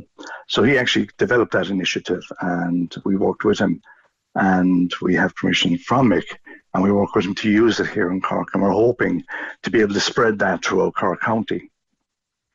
So it, it kind of encourages people, I suppose, to be aware, to just to be aware. And that's all we're trying to do with this initiative is to increase awareness about the care that there is in the community for people who suffer with mental health and emotional difficulties. Sorry. Okay. So if anybody wants to contact uh, the hub and maybe find out more about your services or maybe drop in, like when is it open all the when, what what hour opening hours are there? Okay, so we're, we're open three evenings a week. We're open at 6.30 uh, every uh, Monday, Wednesday and Friday evening. And so just to pop down, we're on Facebook, we're on website. So we have our own website as well, www.thehub.ie. And we're also contactable on 085 1146 407. Give me that number again. One one four six. Yeah, it's 085 1146 407. Okay, we will read that one out. And the the website then is thehub.ie. Correct. So the mid sorry, the Midleton Hub dot dot ie. Okay. Bonnie, I mentioned before I brought you on that East Cork has had a, a real problem over the years. Has anyone gotten to grips with, with why? I don't know, PJ. I suppose it's, it's not an area that, that I would feel qualified to even discuss, other than my own personal experience. Mm. And my personal experience being that I don't believe there's, there is any one cause. I don't believe that there's any one solution. And and I suppose maybe along the way, all we can do is, is to be there for people. You know, um, maybe if we treat people as individuals, we have a better and a greater opportunity to get through, and maybe uh, with that to be able to engage with the suffering that's out there. You know, so maybe what we're trying to do in that is to ease the suffering that is around the place. You know, create that safe space where people don't have to justify their existence and they don't have to justify anything. You know.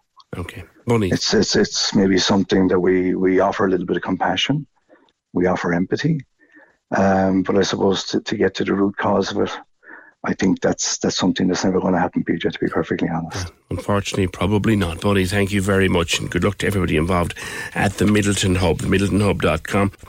When we first talked about PDA on the opinion line, pathological demand avoidance. I remember speaking to a parent who was very distressed about her child's behaviour and very distressed about the way their child was expressing themselves and, and, and didn't know what to do and was looking for help. Now, Christine Duff has done a very successful TED talk on living with PDA. Uh, your boy, Christine, how old is he now? Good morning.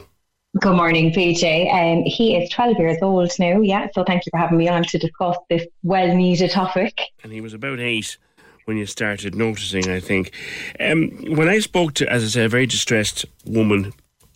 She Mm-hmm. kind of said, "Look," she said, "I don't understand it. Even asking him to get a bottle of milk out of the fridge can result in a meltdown." Absolutely. Um, now uh, we were we were about four. He, my little guy was about three or four when I started noticing he was he was much younger than eight. But um, what I've learned about it is that first of all, I suppose for the listeners listening to explain it again, it's the anxiety-driven need to always feel in control. So if you can imagine someone that needs to feel safe, they need to feel protected, their body is on high alert the whole time. So they need to do absolutely everything to not feel that way, but it's a constant feeling. So if you can bring it back to the feelings, if you have someone like your mom or your dad or whoever saying, you know, something as simple as, can you get the milk? What they're hearing is a demand and a threat. So they're going to go into protective mode, which will be either to lash out, to have, you know, a meltdown or a tantrum, or do whatever it is they need to do to feel safe and feel protected. So from the outside looking in, you're looking at a distressed child having a, a tantrum, but from their world and their perspective, they're feeling threatened and they need to feel safe and they need to do what it is to protect them.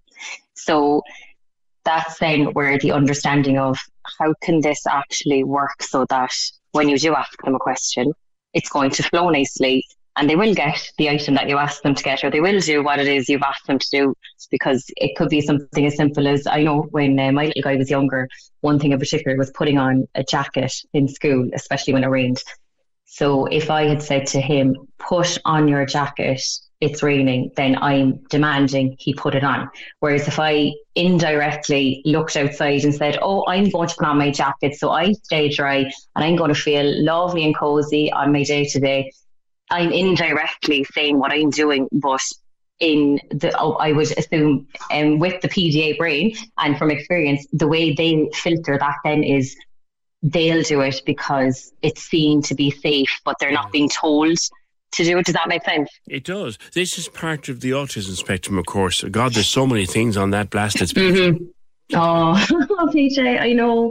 And that's the thing. Like I, I was after speaking to um, Helen Evans. She's the CEO in the PDA Society in the UK. And she's a very insightful woman. And um, she gave me some information. She herself said that some autistic people do not like the PDA profile term. Some people identify with just the PDA profile term. So it's very much, it's individual. There's a lot of research being done. There's, you know, the research does remain limited, but there is evidence that the term PDA is useful to flag a range of co-occurring difficulties for people with or without autism. Yeah. Now, you, you made the point in your TED talk, and I smiled because I, I could identify with some of the, the, the things you were saying. Mm-hmm. We all know people whose behaviour is a bit strange and like to be in control of a situation, and we just dismiss them. Absolutely. yeah, we do. And you probably find, you know, I would I would say, you know, for your generation, my parents' generation, there was no such thing as getting a diagnosis or labels. And, you know, we all have that uncle or that aunt or oh, that cousin you're going, actually they're odd. They're just odd and grumpy or, you know, they're very controlling. But if you step back and kind of look at it and, and you look at it from a different angle, it's like, oh wow, maybe they're controlling because they have a PDA profile and they're doing what they can to keep themselves feel safe.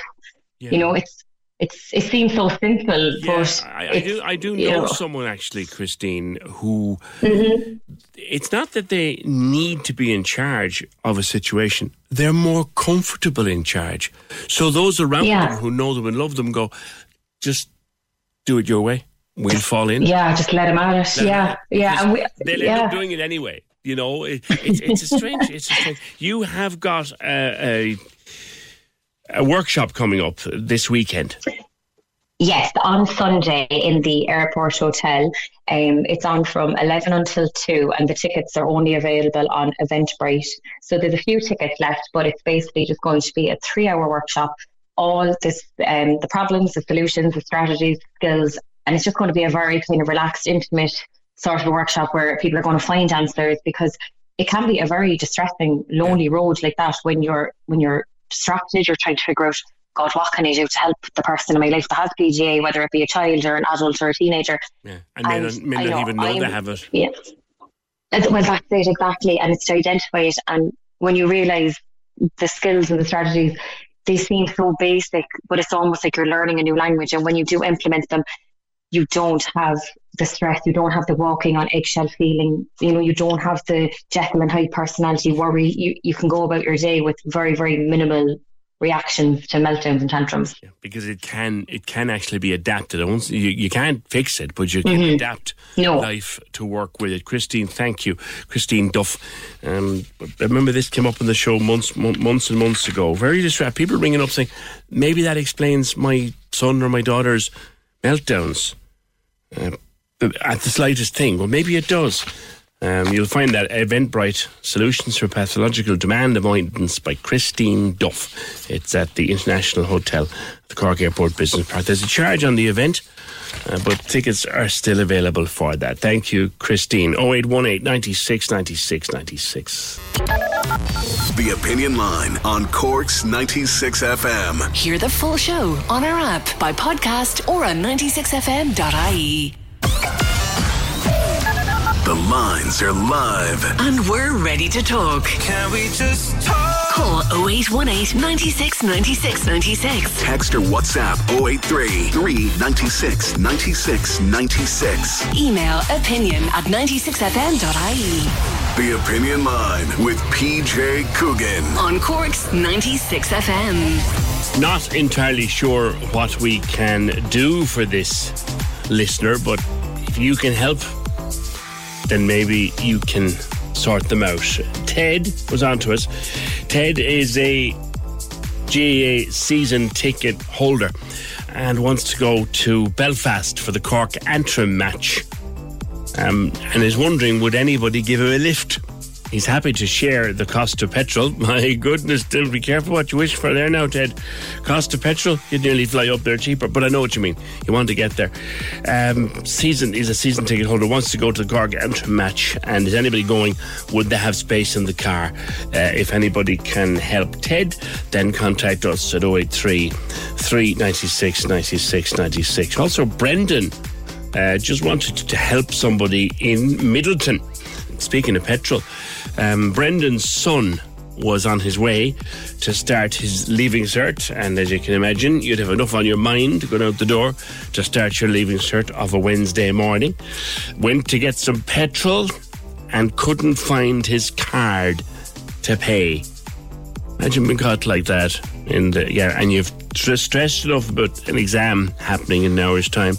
Someone just popped up behind him at the queue and paid for his petrol. And Brendan says there was a lady, doesn't didn't get a name, got nothing, was in a garage in Midleton yesterday morning, paid for petrol for a young lad who was on his way to do his leaving cert and forgotten his card.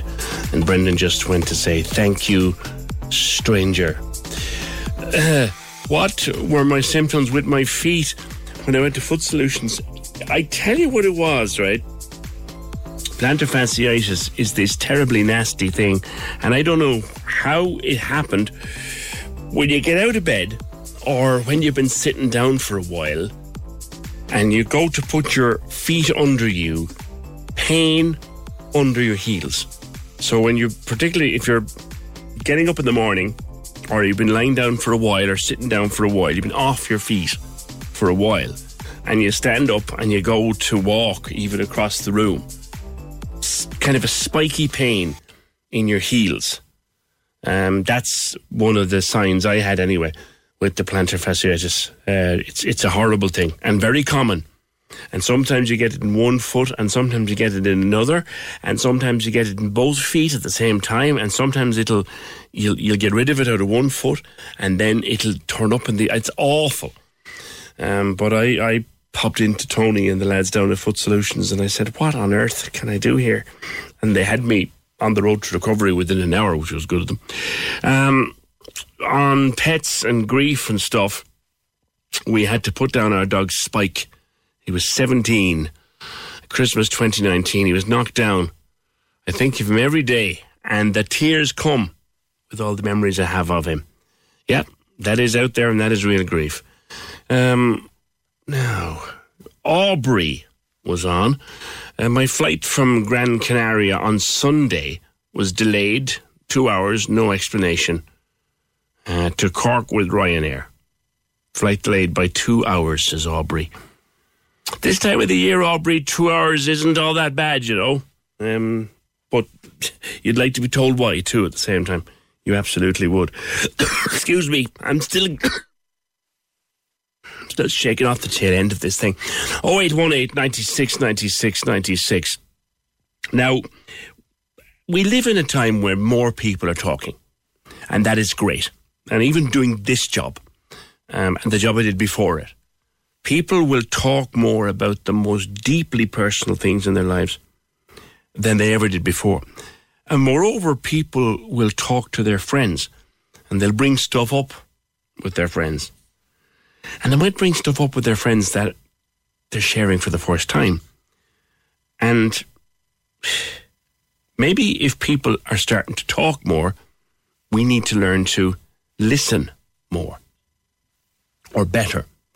And uh, Fergal, as he's wont to do, pointed me the way of Dr. Tracey Marks. Now, Tracey Marks is a bit of a YouTube sensation. She's a forensic psychiatrist practicing with over 20 years, and she's a regular on CNN and other channels for her uh, commentary on matters of psychiatry, psychology, forensic, that kind of thing.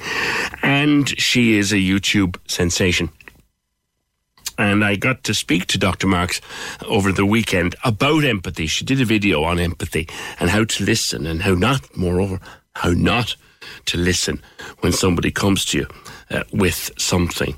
Now, I, my apologies when I was talking to her, my, my voice was in rags, um, but it's more of me, uh, more of her than there is of me in this.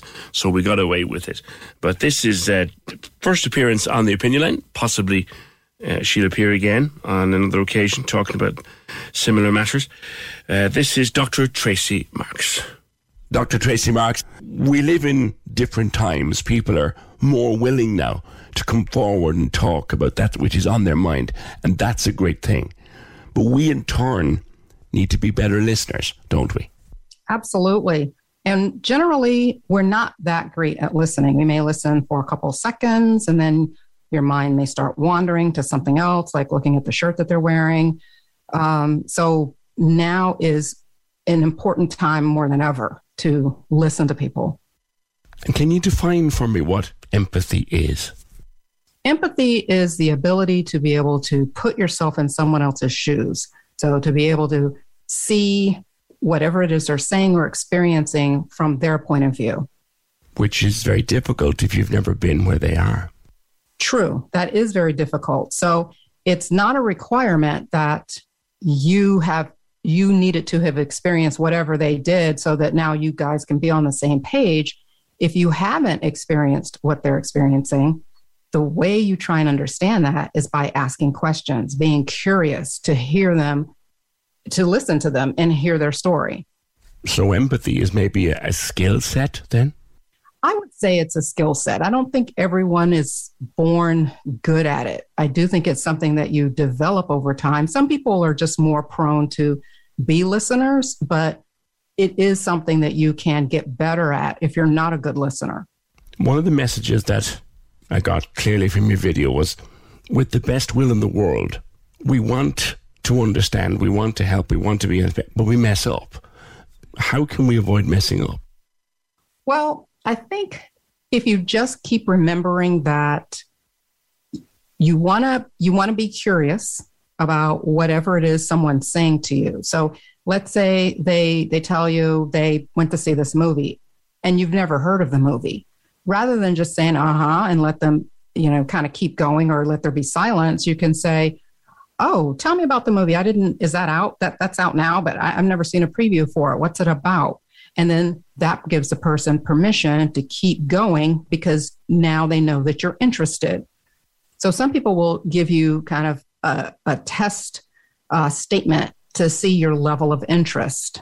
And so, um, you know, we're all going to mess up. It's never going to be perfect. And no one's expected to be therapists here.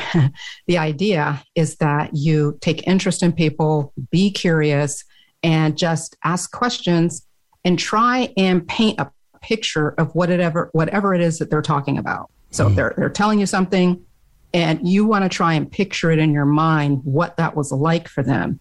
And if you're having trouble doing that, then ask more questions. Well, where did you go?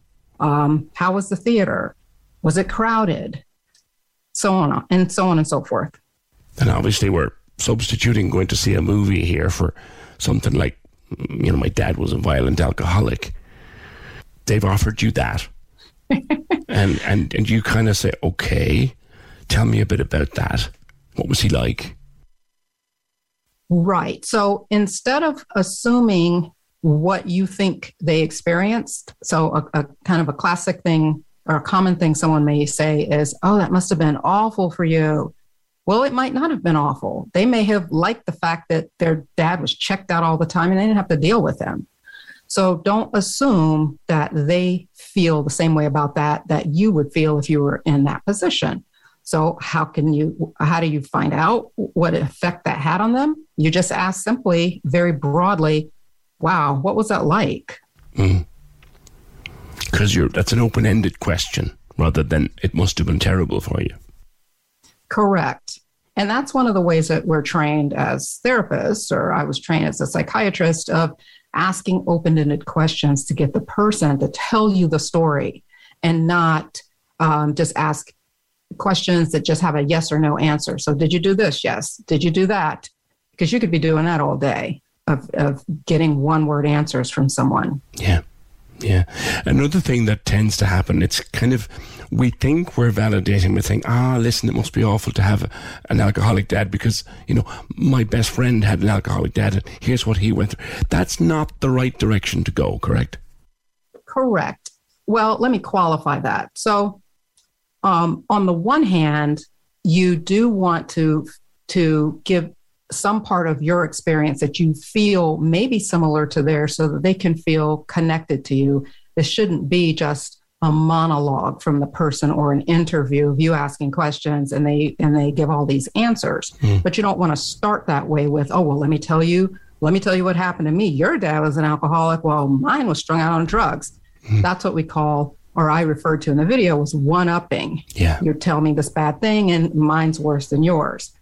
But what instead, what you would want to do is um, you want to ask them broadly, well, you know, what was that like for you? And then as they tell you more, give them a break from needing to like unload all of the stuff. So when it's a natural break, let's say they stop talking, mm. if there's something that you can connect to or relate to, like, well, actually, your your uncle drank heavily and that was a big problem in the family. You could say something like, "Boy, that that that sounds really tough." I didn't have an alcoholic in my family, but I know my uncle drank a lot. He may have had a drinking problem for all we know. Yeah. You know, something like that, where you're just kind of saying, hey, I can relate because I had this experience, but you don't want to start with that yeah. because then that cuts them off. You talk about one upping. You also talked about hijacking. Well, define what that is then. Yes, hijacking, and these are not official clinical terms. these are which is better actually, doctor, because they're they're plain English terms, uh, which which makes it easier to understand. Correct. So hijacking the conversation is where you get just enough information for the from the person to see where they're going and then you jump in with your own anecdotes and your own story and then you just kind of go off on your own thing and now and now wherever and and your own thing may lead you in a whole different direction. So we started out talking about your alcoholic father and now i'm talking about how you know some the, the guy who built my house went bankrupt and you know what am i going to do? And i think that guy was an alcoholic blah blah blah. And now you it doesn't even seem appropriate for you to jump back in okay so back to my father I mean, so now that person is just kind of cut off because you've just taken the conversation in a whole different direction, and now there's nothing else for them to say. So they've come to you to share something with you, and you've actually said, Oh, no, it's about me. That's right. That's right. That's how it becomes. It's about you. And it is when you just take over and you don't really let them have anything else to say because now you go into this long uh, this long story of your own. And that's different from what I was just saying about offering some sample experiences that you think may relate to them. With that, you just want to be short with it. Oh, yeah, you know, I, I could see how you'd feel that way because we had this going on, but it's short. It's mm. not, oh, yeah. And then now for 10 more minutes, you're talking. Yeah. Do you know the way people can sort of throw you a bone, as it were, or leave some a trail of breadcrumbs in that they inside themselves want you to dig deeper, but you don't know how. How do you do that? So sometimes you may not be in the right headspace to hear what someone has to say. So, um, you know, they come to you with, "My life is is I feel like my life is ruined and I'm I'm nothing." And you were like looking at TikTok or something, and you can't even like jump into that depth of a conversation. So, I do think it is appropriate, um, especially if it's someone with whom you're familiar, a friend, a colleague, or someone you're somewhat close to, to just say, "Whoa," uh, empathize with them. So I'm I'm sorry that um, you're experiencing that. Um, you know what? I really want to hear what you have to say. Um, but right now, I know I wouldn't be able to listen to you. So how about we talk about this over lunch or later on or something like that?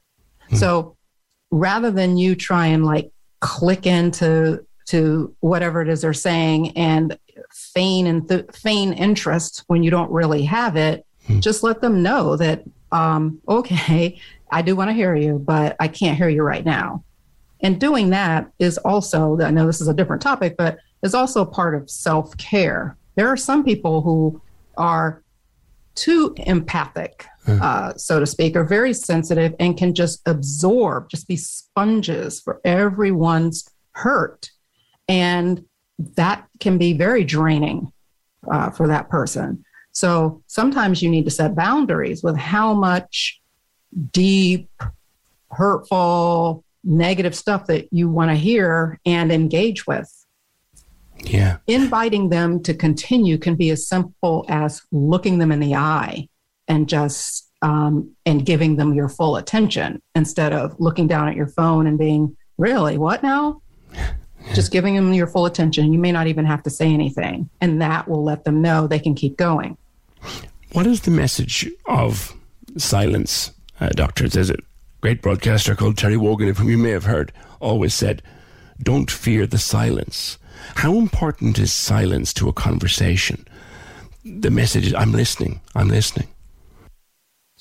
Yeah, silence is very important to a conversation. And we learn this um, in training as well as a therapist to not be afraid to let there be silence because a person may be thinking and there may be a lot going on in their head. And if you just jump in because it's uncomfortable and you need to fill the space up with something, you could again hijack the conversation take it in a different direction, or you can cut them off because they want to say something, but now you're talking about something else and they don't feel comfortable continuing with what they started with. Um, if you, so that's kind of from the therapist's point of view of letting people having, giving an open ended question and letting someone just go. And if they pause, let them pause. You don't want to pause for 15 minutes, but mm. let them pause for a little bit to see if, you know, they're just thinking and then keep going. Mm. Um, but in a, just a regular friendly conversation with someone, um, yes, it could feel uncomfortable if there's silence, but I think it's it's less uncomfortable if you do if you are making eye contact because you can see what the person is doing. Mm-hmm. If they've stopped talking and they're just looking at you, they probably are done. Yeah. Versus um, they're looking up or looking down because they're thinking, and you can get a feel for okay, I'll just sit here a minute um, and let them continue. I think there's sometimes a thin line between being empathetic and being nosy. Is there? yeah. Um, yes. So you can, under the guise of I'm being curious and I want to know details, really be asking lots of things just for your own entertainment or satisfaction, details that make no difference in the story, or that the person may not have even told you had you not asked. So, um, you know, I had a fight with my husband, and um, you know, you're asking about how often are we intimate, or did that did that interrupt your intimacy? I mean, I may not have even was going to go down that road. Yeah. Uh, but now you're just trying to like pull out stuff that's not that's too much for you to be asking. Um, and just for your own satisfaction. So I think a way around that, or to make sure that's not what you're doing, is that the questions that you're asking are follow up on the things that they're saying, just giving more detail. Hmm. So if I had a fight with my husband, oh gosh, um, where does it stand now? Did you guys make up? Or, you know, that kind of thing. That that's a natural follow up. Where should you never go? in a conversation where a person has begun to tell you something, or let's bring it back to the topic of, say, mental health. If a person is telling you that they're in a bad place and they're frightened about what they might do, what should you never do then? I would say you should never invalidate their feelings. So you may not, it may not be obvious how they feel. I mean, if they if they're telling you that they don't feel like life is worth living, you can that gives you a clue of what they're thinking. But you don't want to say something like, "Oh, come on, you just bought a new house. You just got a promotion. What's the problem?" Or how what what would make you depressed? Things like that, where that um, basically tell the person um, it doesn't make sense for you to feel what you're feeling. So get over yourself. Yeah. There was a time when we did that. What have you got to feel bad about? Oh, yes. But but we learned, I think, or we have learned, I hope so, that actually what's presented to us can be a very veneered version of reality. And when you're being allowed behind that veneer, it's it's a it's a privilege. It sure is. I say that I've always said that it's a privilege to have people feel like they can um, emotionally unload with me and and talk about things that are uncomfortable talk about things that they they um, don't feel like other people may want to hear um, and you know when when someone's talking about something painful it's they feel pain while they're saying it so it's not necessarily something someone wants to talk about, but here they are. Um, uh, I call it emotionally undressing. That's probably not the best way to put it, but um, you know, if you go to see a physical doctor, you undress so that you can get a physical exam. With me, it's emotional undressing. But at any rate, um, but making themselves be vulnerable hmm. and talking about things that are very uh, sensitive, I think it's a privilege for someone to trust me with that kind of information. Hmm. And you know the way then in the course of a conversation like that, I'm sure as a therapist you've been there many times, something will pop into your mind that you feel might be useful for the person talking to you. At what point do you introduce that without doing what we talked about previously, hijacking? um, just as a regular person talking? Yeah. Or you're talking about as a therapist? I suppose the therapeutic skills, Tracey, for the ordinary individual whose friend has come to them. Uh, the friend therapist. I would say um, it's really a judgment call on your part. It's there's not a one right answer. Yeah. So just get a feel for when you think there's a natural break in what they're saying and that they've finished their point and that may be that you have to wait out a couple of pauses. Um, another a difficult thing about that though is you still need to stay engaged with the person. So uh, uh one way that could not be a good thing to do is you're not even listening anymore to what they're saying because you have this thing you want to say and you're just waiting your turn to talk. Mm. Um, and it might be that if you fully engage, that you might forget your point so, depending on how close you are to the person, if it's a really close friend, um, you might say, you know what, I've, I, I just need to say this one thing. I'm sorry to interrupt you, but I don't want to forget blah, blah, blah, blah, blah. Hmm. Okay, now go ahead.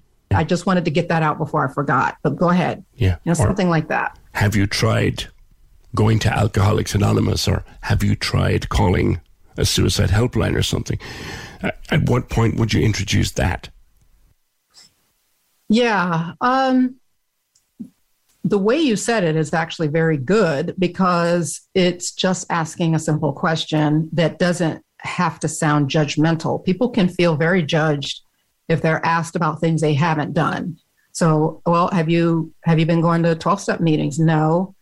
And then, you know, they may feel compelled to give an excuse as to why and explain themselves to you and things like that. So, asking something like, have you considered um, Alcoholics Anonymous or a 12 step meeting? Um, simply asking it like you're asking a simple question and that's it.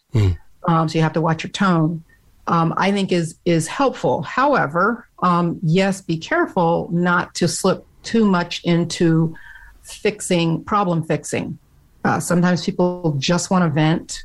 I know we hear this all the time, but people just want to vent and they don't want you to come up with all these solutions for them because sometimes it can feel very um, like you're uh, being superior to them. You've got the solutions and they don't, and um, and that's not what they want to hear. They don't want to hear you fix fix the problem for them. I think men are worse at that than women. We like to fix. Absolutely, yeah. That that comes from that. Um, well, he probably didn't invent the idea, but the uh, men are from Mars, women are from Venus thing that was a big craze for a while, and talking about men being the ones who like to fix and women like to sit around and talk about how we feel about stuff. And I, I think that's true. You know, I'm in a book club. When we when I go to book club, we just go on and on about this and that and the other, and no one's in there saying, "Well, you should have done this," and "Well, why didn't you do that?" No one is saying that because we all know no one wants to hear that. We just want I just want you to hear what I'm saying, and I think it just comes naturally to women. Yeah. Before I let you go, you have a new book out, and maybe you'd like to tell us about it. I sure do. It's called Why Am I So Anxious? And it, it publishes in August, and it is a very deep dive into the many factors that can make you anxious, including temperament and personality. Um, and then there's a whole, the, the remainder or last half of the book is a bunch of tools that you can use to help and manage your anxiety. Well, we might talk about that book again sometime. Thank you so much. Dr. Marks, it's been fascinating to speak with you, and thank you very much for your time. Thank you. I really enjoyed this. It's Dr. Tracey Marks. You'll find her videos on YouTube, all kinds of different subjects to do with mental health and psychology and psychiatry, and just, I guess, understanding the human condition and, and how to help with it. 0818 96 96 96. They can call me Wayne Hilton. Wayne Hilton. The weekend. On Cork's 96 FM. Join me Saturday mornings from 10. I've got four hours of the best music mix. Check out the Cork Weekend Survey. Have a go at the Wayne Teaser question. There's the latest celebrity gossip. A look at what's happening around town. And we'll keep you up to date with all your essential Cork news.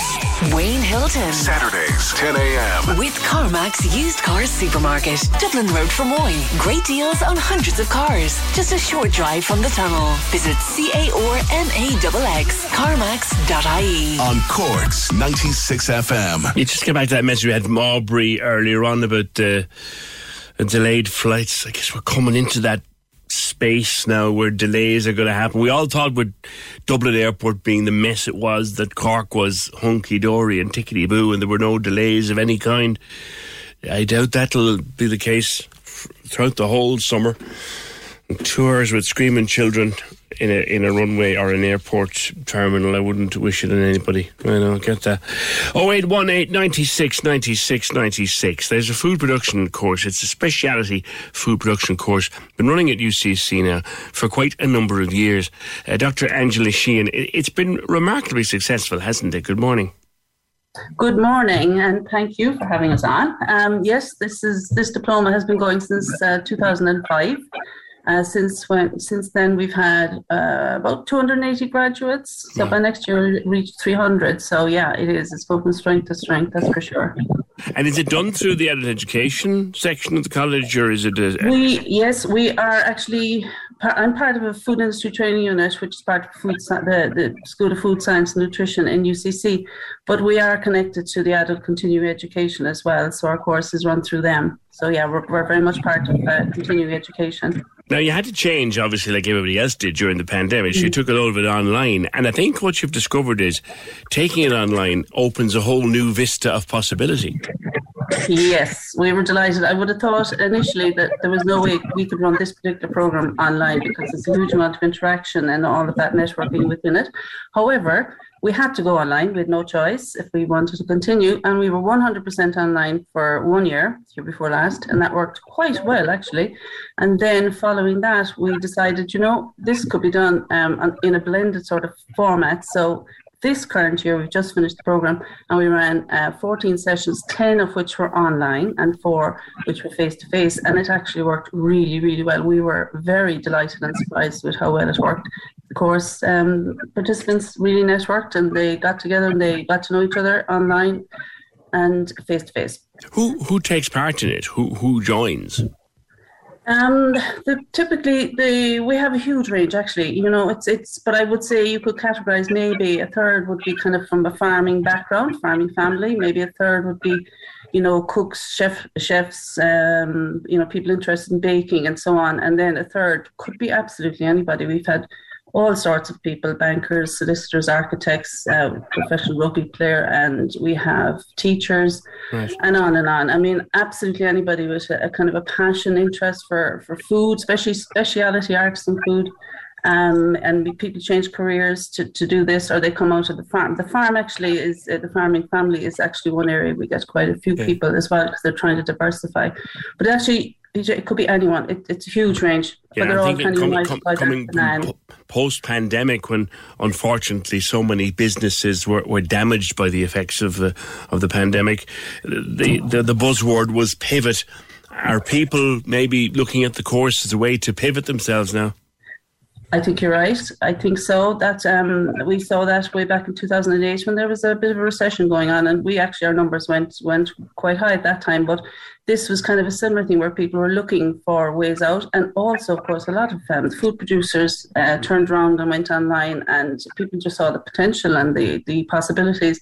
And also, I think people are beginning to discover the really good food producers that are around, and they're inspired by them. Hmm. How accessible is it? Is it is it a CAO course, or do you have to have particular qualifications, or what? No, um, we actually pride ourselves in that. We we don't actually look for academic qualifications. We we um, we select because we have a bursary, which I should mention as well from the Department of Agriculture. It's very significant. We've had that for ten years, and we will have it for another couple of years.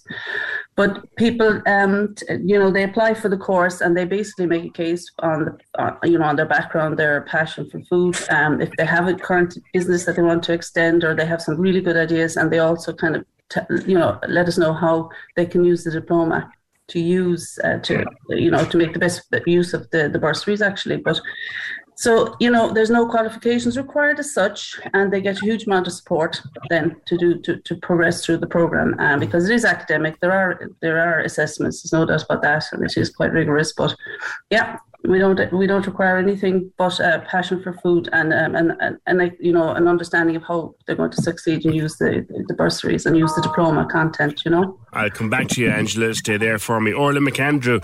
Hi, Orla, from Orla McAndrew Catering and Events. Uh, how are you doing? Morning. Good to- Great, PJ. How Did are you you? do this course? I did, and you know what? I've I've studied ve- a great number of courses, and the one year in UCC doing the diploma was definitely the most beneficial. Um, and I'm I'm glad actually that I did it when it was all in person because that was the most uh, that was fantastic for me. The networking, the getting to know other people in the industry, and making connections that have lasted till now. So it took me quite a while after doing it to actually land on my feet and decide what I was going to do. But always that was that that grounding and that education that I got in that course was there and it, it saw me through to my eventual end as a caterer. Do you know what's interesting about courses like this is we think that college is about going to do law or going to do medicine or going to do arts or going to do computers. But you went there and developed a business out of it. Absolutely. And UCC is fantastic for, for that. And I have to commend Angela. She was just such a warm and caring and wonderful course director. And I think every graduate who has come out would say the same. She really encourages us all to, you know, develop whatever area that we are interested in. And it was really phenomenal. Yeah. Well, are you? Is there a new course starting in the autumn, Angela? Is are you open to applications at this point? We are. We are currently open. Uh, from here on in now, we'll be taking applications. We'll be starting again in October, um, the 12th of October, that kind of way. And just to say, it is a part time course. And um, when people join, they come in for two days every three weeks or so. So there's about 14 sessions through the year, and it's Tuesdays and Wednesdays, 9 to 5. And even when we're on air, though, or on air is right, when we're um, online, we all of the lectures come on live so it's like being in the classroom. It's not recorded. It's whether they are recorded for after use, but yes. they're all live sessions. So um, I, I, I, just should, should emphasize that you know that they're um, that the lectures are on and that it's part time. That's important. And Tuesdays and Wednesdays. So there's a certain commitment there, but uh, it's not full time. Right. Excellent, thank you. That's Angela Sheehan. She's Dr. Angela Sheehan, course director of the uh, UCC Diploma in Speciality Food Production, and Orla McAndrew uh, of Orla McAndrew Catering and Events, who is uh, a graduate of that course. Uh, so there's the calibre of who's gone through it, and if it's something you might be thinking about, well, you'll find it on the UCC website. Oh, there's some sad news. The death has been announced of Mr. Ray Coyle. And you might be wondering who Ray Coyle is. Ray Coyle is the man uh, who developed and founded Tayto Park. And so sad news to hear that today. Can we just talk? The Opinion Line with PJ Coogan. Text or WhatsApp now 083 396 96 96. On Cork's 96 FM. All right, have a listen to this.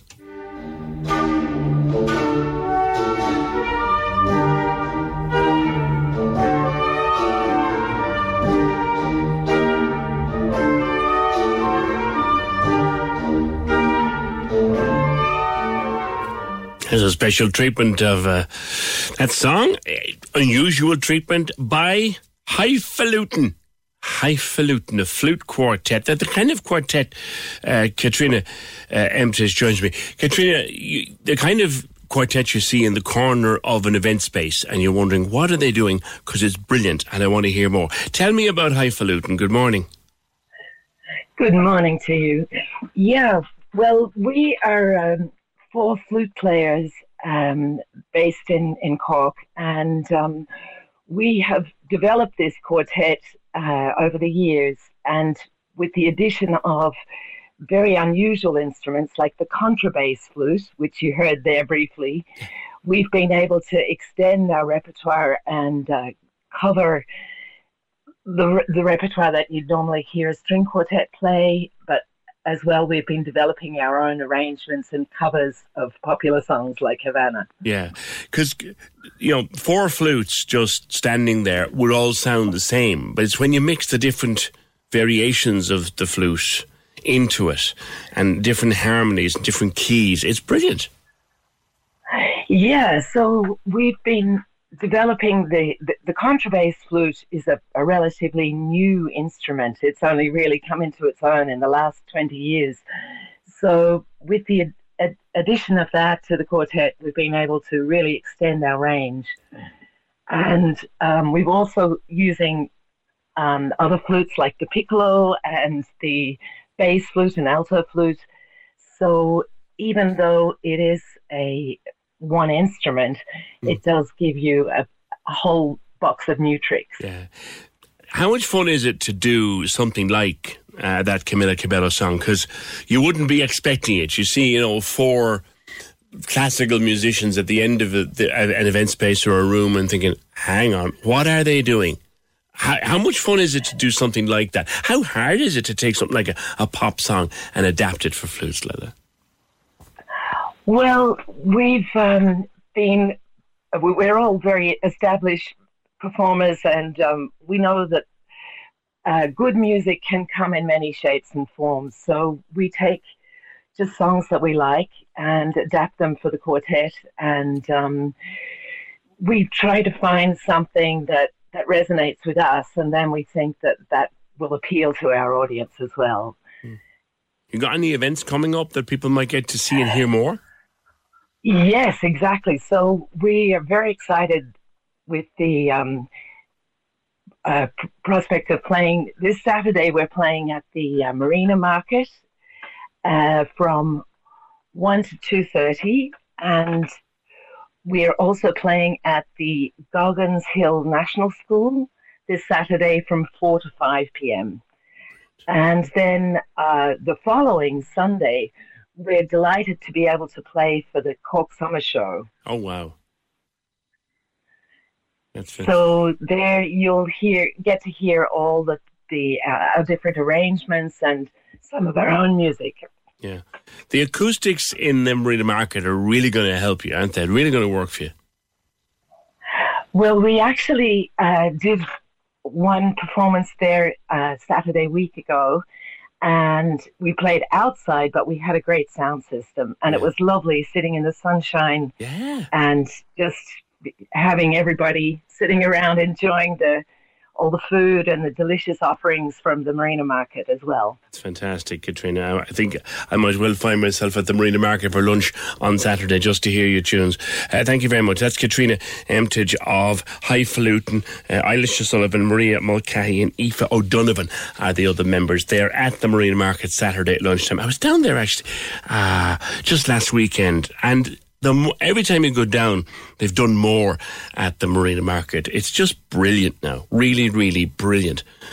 Right, where are we going? Oh, yeah, of course. I agree with that's the way to treat people. And if the Prime Minister himself wants to talk to me, I will crawl, swim, I will fly over there this weekend. Sit in front of him, I will drop on my knees and beg for those 400,000 people to just have fun. Steady on, Garrett, steady on. You'll burst a blood vessel. Claire, what was he talking about? They were talking about Gareth Brooks and the cancellation of all his concerts in Croke Park. Very good. In twenty in twenty fourteen, and he's back. W- w- would you be a fan? I'm a huge fan. I was actually on the phone for tickets uh, the first morning that they were released. Right. And I was actually uh, in the CUMH hospital uh, in labour with my daughter, uh, Isabel. Yeah, and I didn't get the tickets, but I had my daughter. And then I went back again online in May the 29th, I think it was, and I got the tickets then, or the 24th, I think it was, yeah. Nice. Yeah. True. Nice and comfortable for the queuing up now. You'll have to wear, the, have to wear the, the, the, comfy shoes for queuing up and all that. I know, and I what I still have the tickets to this day. I just kept them. I was ah, going yeah. mad. Yeah, I was yeah. supposed to go to those gigs as well. I think someone someone's got the tickets somewhere. But you're gonna you're gonna go this year? Uh, no, I can't go this year. But God, we're going away. But I please God, I'll get to see him sometime because I do love listening to him. I love watching him. Well, when, for the next gig you get to go to, you'll be in the comfiest shoes in the stadium because you have a 150 euro Foot Solutions gift card. Oh, uh, wow. For guesting that event, all right? And they're, they're celebrating 15 years, and you're our winner with them today. All right, Claire, thanks very much. Uh, yeah, it was Gareth Brooks talking about cancelling the gigs in 2014. Back again, he is in September. Looking forward to it too. All right, that's it for today. The programme edited by Fergal Barry, produced and researched by Richard Vickery. See you tomorrow, just after nine. The Opinion Line on Cork's 96 FM. Hear the full show on our app, by podcast, or on 96fm.ie.